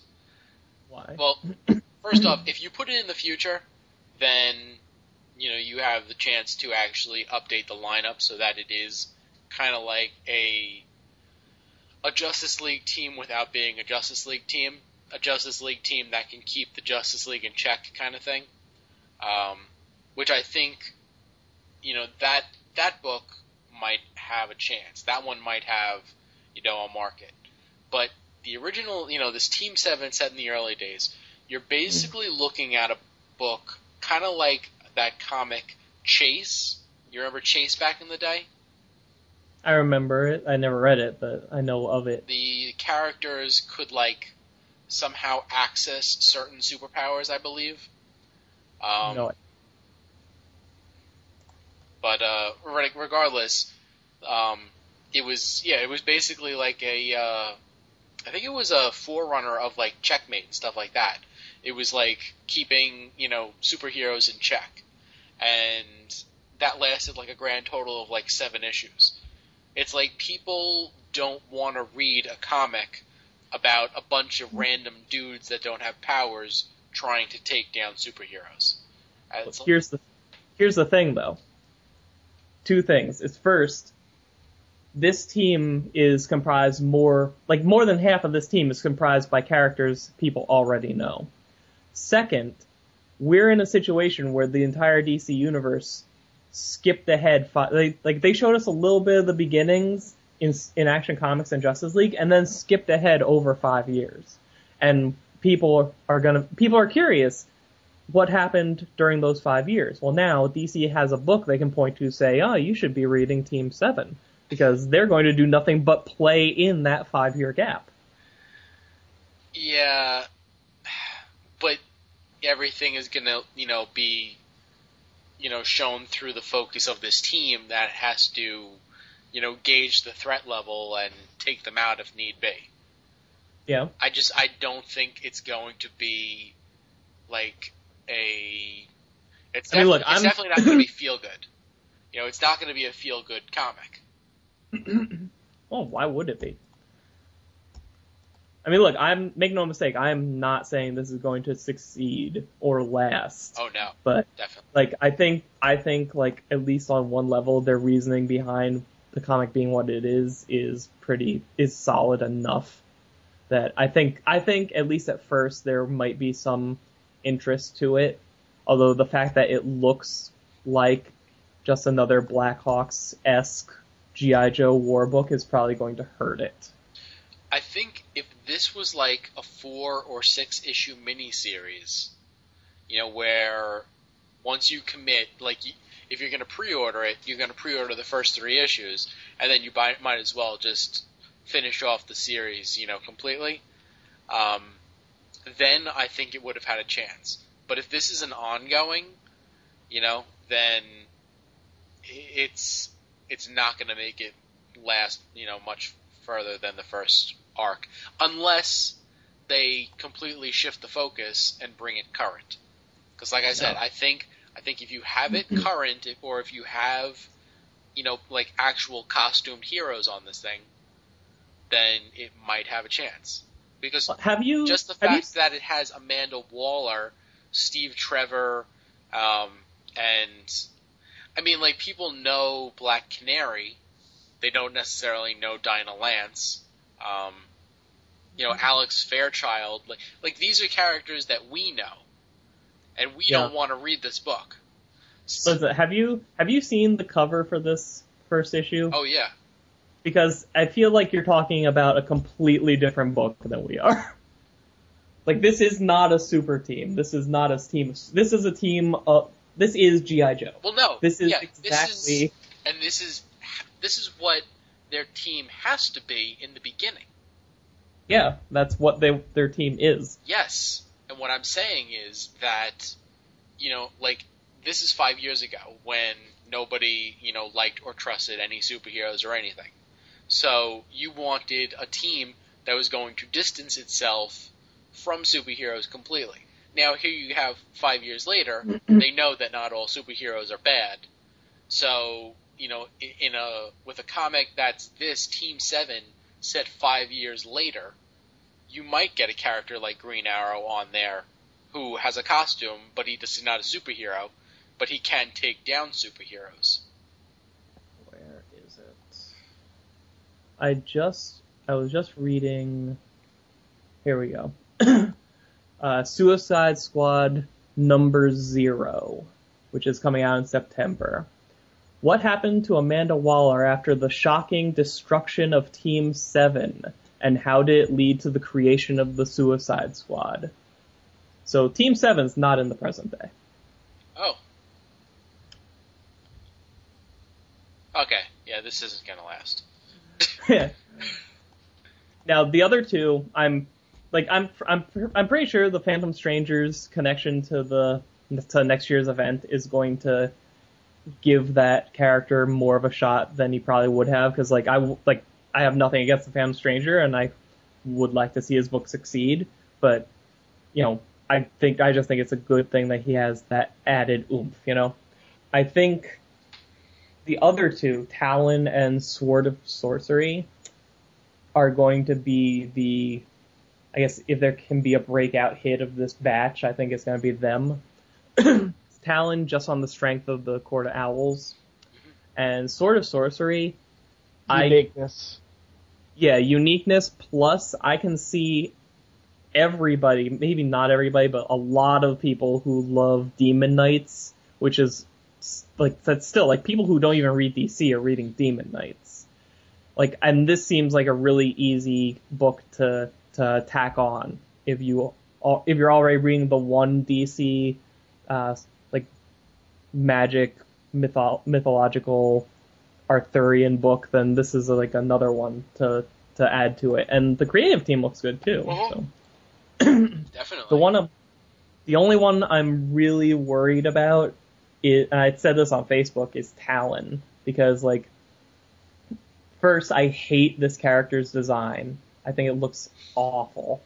Second, it's the whole let's take the villain everybody loves and turn him into an anti-hero that is going to basically travel around the DC universe righting wrongs and probably fighting other superheroes. And it's like it smacks of what they did with the Omax after Infinite Crisis, and it reminds me to a degree of what happened with Venom when he got super popular and they went the lethal protector route with them. I mean, big potential means big potential to fail.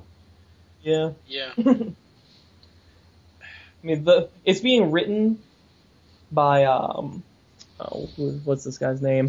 James Tynion the Sixth, whatever. He's the guy that's writing the backups in Batman right now, and I just read the first of those, and it's really good. So, and it's being co-plotted by Snyder, so it'll probably be a good book. But I don't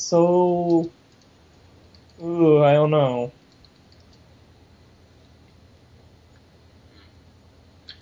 The other thing with Team 7 is that it's written by Justin Jordan. Okay. You know who that is?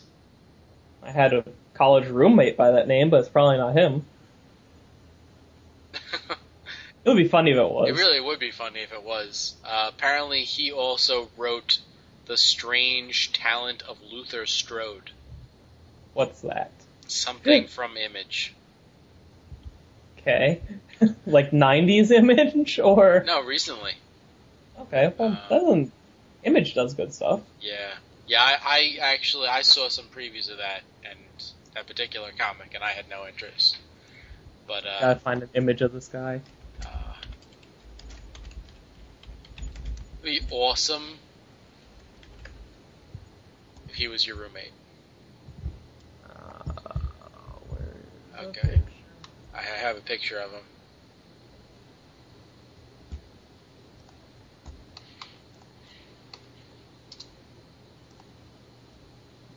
Nope. Not him. Oh, it's funny because he loved like all like the Black Ops military stuff. So actually wouldn't fit. Oh well. I can tell you right now that the artists for Phantom Stranger, it looks like he's definitely going to fit on the project. Cool. And the artists on Sword and Sorcery, I mean, those artists are amazing. Jesus Says and Aaron Lopresti. Oh God, yeah, from like Brave and the Bold fame, Jesus Says. Yeah, that's the other thing. Sword and Sorcery is going to be, it's going to be like the fantasy anthology book the same way All-Star Western is for Westerns. That's the only thing that has me worried about that. Mm-hmm. Oh, you're afraid like it'll be a good A story and bad B story kind of thing? Yeah, well, like I understand that the reason, I'm pretty sure the reason that they're doing it like that is because Aaron Lopresti probably can't draw an entire comic monthly. Which I mean, like, I'm sure all the art that we will get from him will be gorgeous, but he just can't keep up the pace to do a full one each month. So you have to figure out, you know, something else to go in it. I think the Amethyst story is going to be, you know, really great. Like, I'll buy it because of the Amethyst story. And now I like Tony Bedard and I love Jesus Says, you know, artwork. But, I mean, do I really care to read a story about Beowulf and Grendel? Not so much. Maybe. Oh, shit. What? You know who Brent Anderson is, the artist for Phantom Stranger? No. He's the guy that did the art for the Green Lantern Plastic Man team up. Oh! Have fun, Chad. Hey, remember when Hal was dressed like the Green Hornet? Picture a cloak. That'll be Phantom Stranger. So what do you think? Who's going to buy what out of us?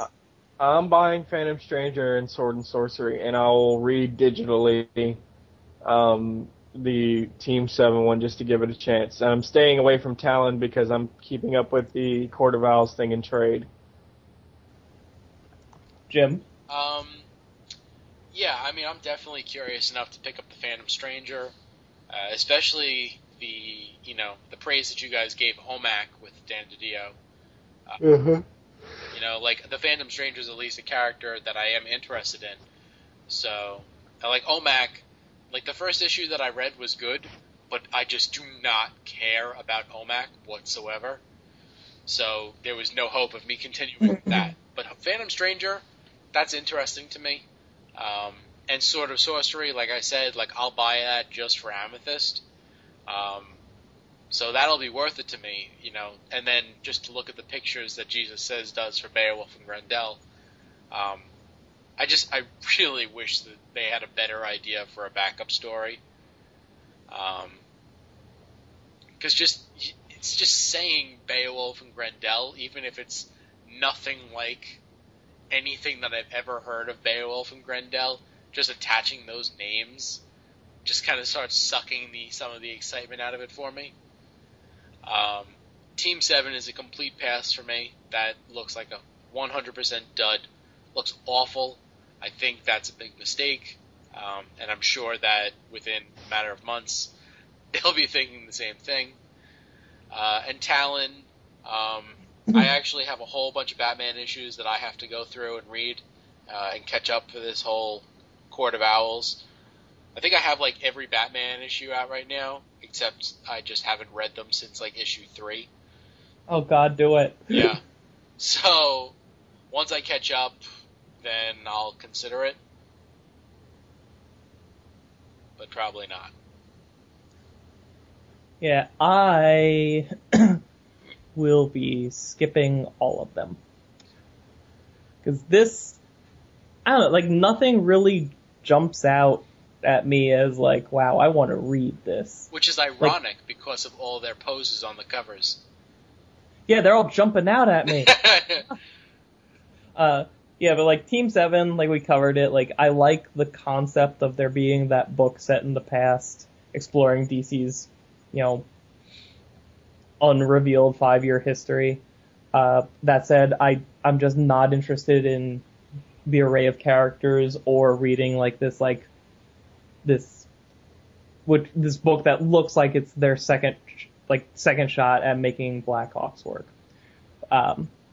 Talon, again, I love the current Batman book. I love Batman right now more than I love any of the Green Lantern books.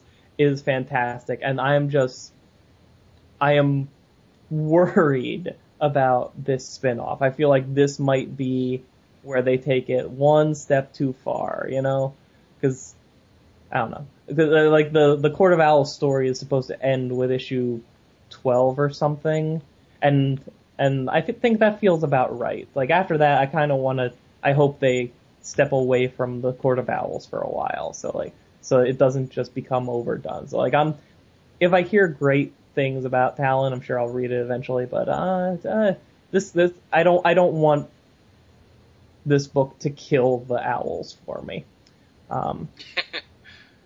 Phantom Stranger, it's one of those where if I hear great things, probably will from Chad, and as we get closer to their event, I might be more interested in, but I'm just, I'm not that big into the Phantom Stranger in general, So I am glad they are doing a Phantom Stranger book, because it's a character that doesn't get a lot of focus, and there's lots of Phantom Stranger fans out there, like our boy Chad, who are going to get a lot out of this, so I'm glad they're doing it, but I'm not really feeling the urge to read it right now. And honestly, out of all these, the one I would be most likely to try is Sword of Sorcery, because, again, I have nothing bad to say about the format they're doing or the stories they've chosen or the creators that are on it, but it's the exact same thing with Demon Knights. Like, I just don't feel like reading this like a medieval fantasy kind of story right now. Like, at some point I will wake up one day and just be like, you know what, I want to read a story like that, and I'll get like both those books in trade or something, and I'll probably love them both. But yeah, that's where it is right now. Chad. Mm-hmm. Me and you, like, once a month we should read the Phantom Stranger book and do a review on it and create a whole new podcast for it, and we'll call it Fandom Stranger. It's not the first time you've said that. He's right. You guys have like the memory span of old men. I swear to God. I'm pretty sure that's the first time I've said that. Make the same. You're already a dad, Jim. You're already a dad. You're making cheesy. No, it's not. It's not. You're already a dad. You're making cheesy dad jokes again and again and again. Fandom Stranger. No, I'll give Phantom Stranger a fair shake for sure. I mean, I'll give him a fair shake because he is one of my favorite, top three favorite characters of the DCU. But at the same time, I'm not going to allow you to fuck up my favorite characters, and then keep buying it just because it's Phantom Stranger. I mean, if it's bad, I'll say it's bad. But we'll see. I really hope it's not. But the fact that this artist is on it kind of makes me leery. But Phantom Stranger's kind of a dark book, and to begin with, or should be a dark book. And if I remember that part of the suffering in the artwork of the Green Lantern Plastic Man book was the fact that Green Lantern was, green, and lots of color in that book with Green Lantern's green and Plastic Man's red and all that stuff. It just seemed like a darker book to me, or the art just seemed like it would suit a darker book. So hopefully it looks better in Phantom Stranger. But, it's cool that they've been planning this out, obviously with Talon fitting into Court of Owls and Sword and Sorcery. They've been soliciting the first two volumes of some trade versions of Princess of Gemworld for the last month or two. So it's obvious that they were planning on bringing Amethyst back to the DCU. Otherwise, why do those trades now of all times? But, whatever. We'll see how it goes. Okay. We finally done? Mm-hmm. Yes. Good. If you want to email us, you can do so at lanterncast@gmail.com. We have a voicemail number, 708-LANTERN. You don't actually have to put the dash in. You can go on iTunes and subscribe to us, subscribe to our podcast, leave a review. If you go to lanterncast.com, there's links to our forum, Facebook page, Twitter, all that good jazz. I guess that's about it. Yeah. And go listen to Not Young, Just Us, because I'm on it for a month. I did. I listened. No, you listened to the first one. Yeah, I listened to one of them. I didn't listen to any. My support network. I've listened to 100% more episodes than Chad. I'm just not caught up on Young Justice yet. Oh, okay. Yeah. Well, neither am I, and I still listened. I don't like spoiling TV shows for myself. Well, neither do I, and I still listened. What was the last one you saw, Chad? Episode 4 of the second season. Oh, wow, okay. Oh, you're not that far behind. And I don't think I saw past episode 12 of the first season. Oh, what the hell. So, because that's what I have downloaded into iTunes right now. Disappointed at both of you. Mostly Jim, though. Wow. I didn't have any method of watching the episodes for a while, so... Sorry. Yeah, you should be. Okay. Good night, everybody. Good night. Good night.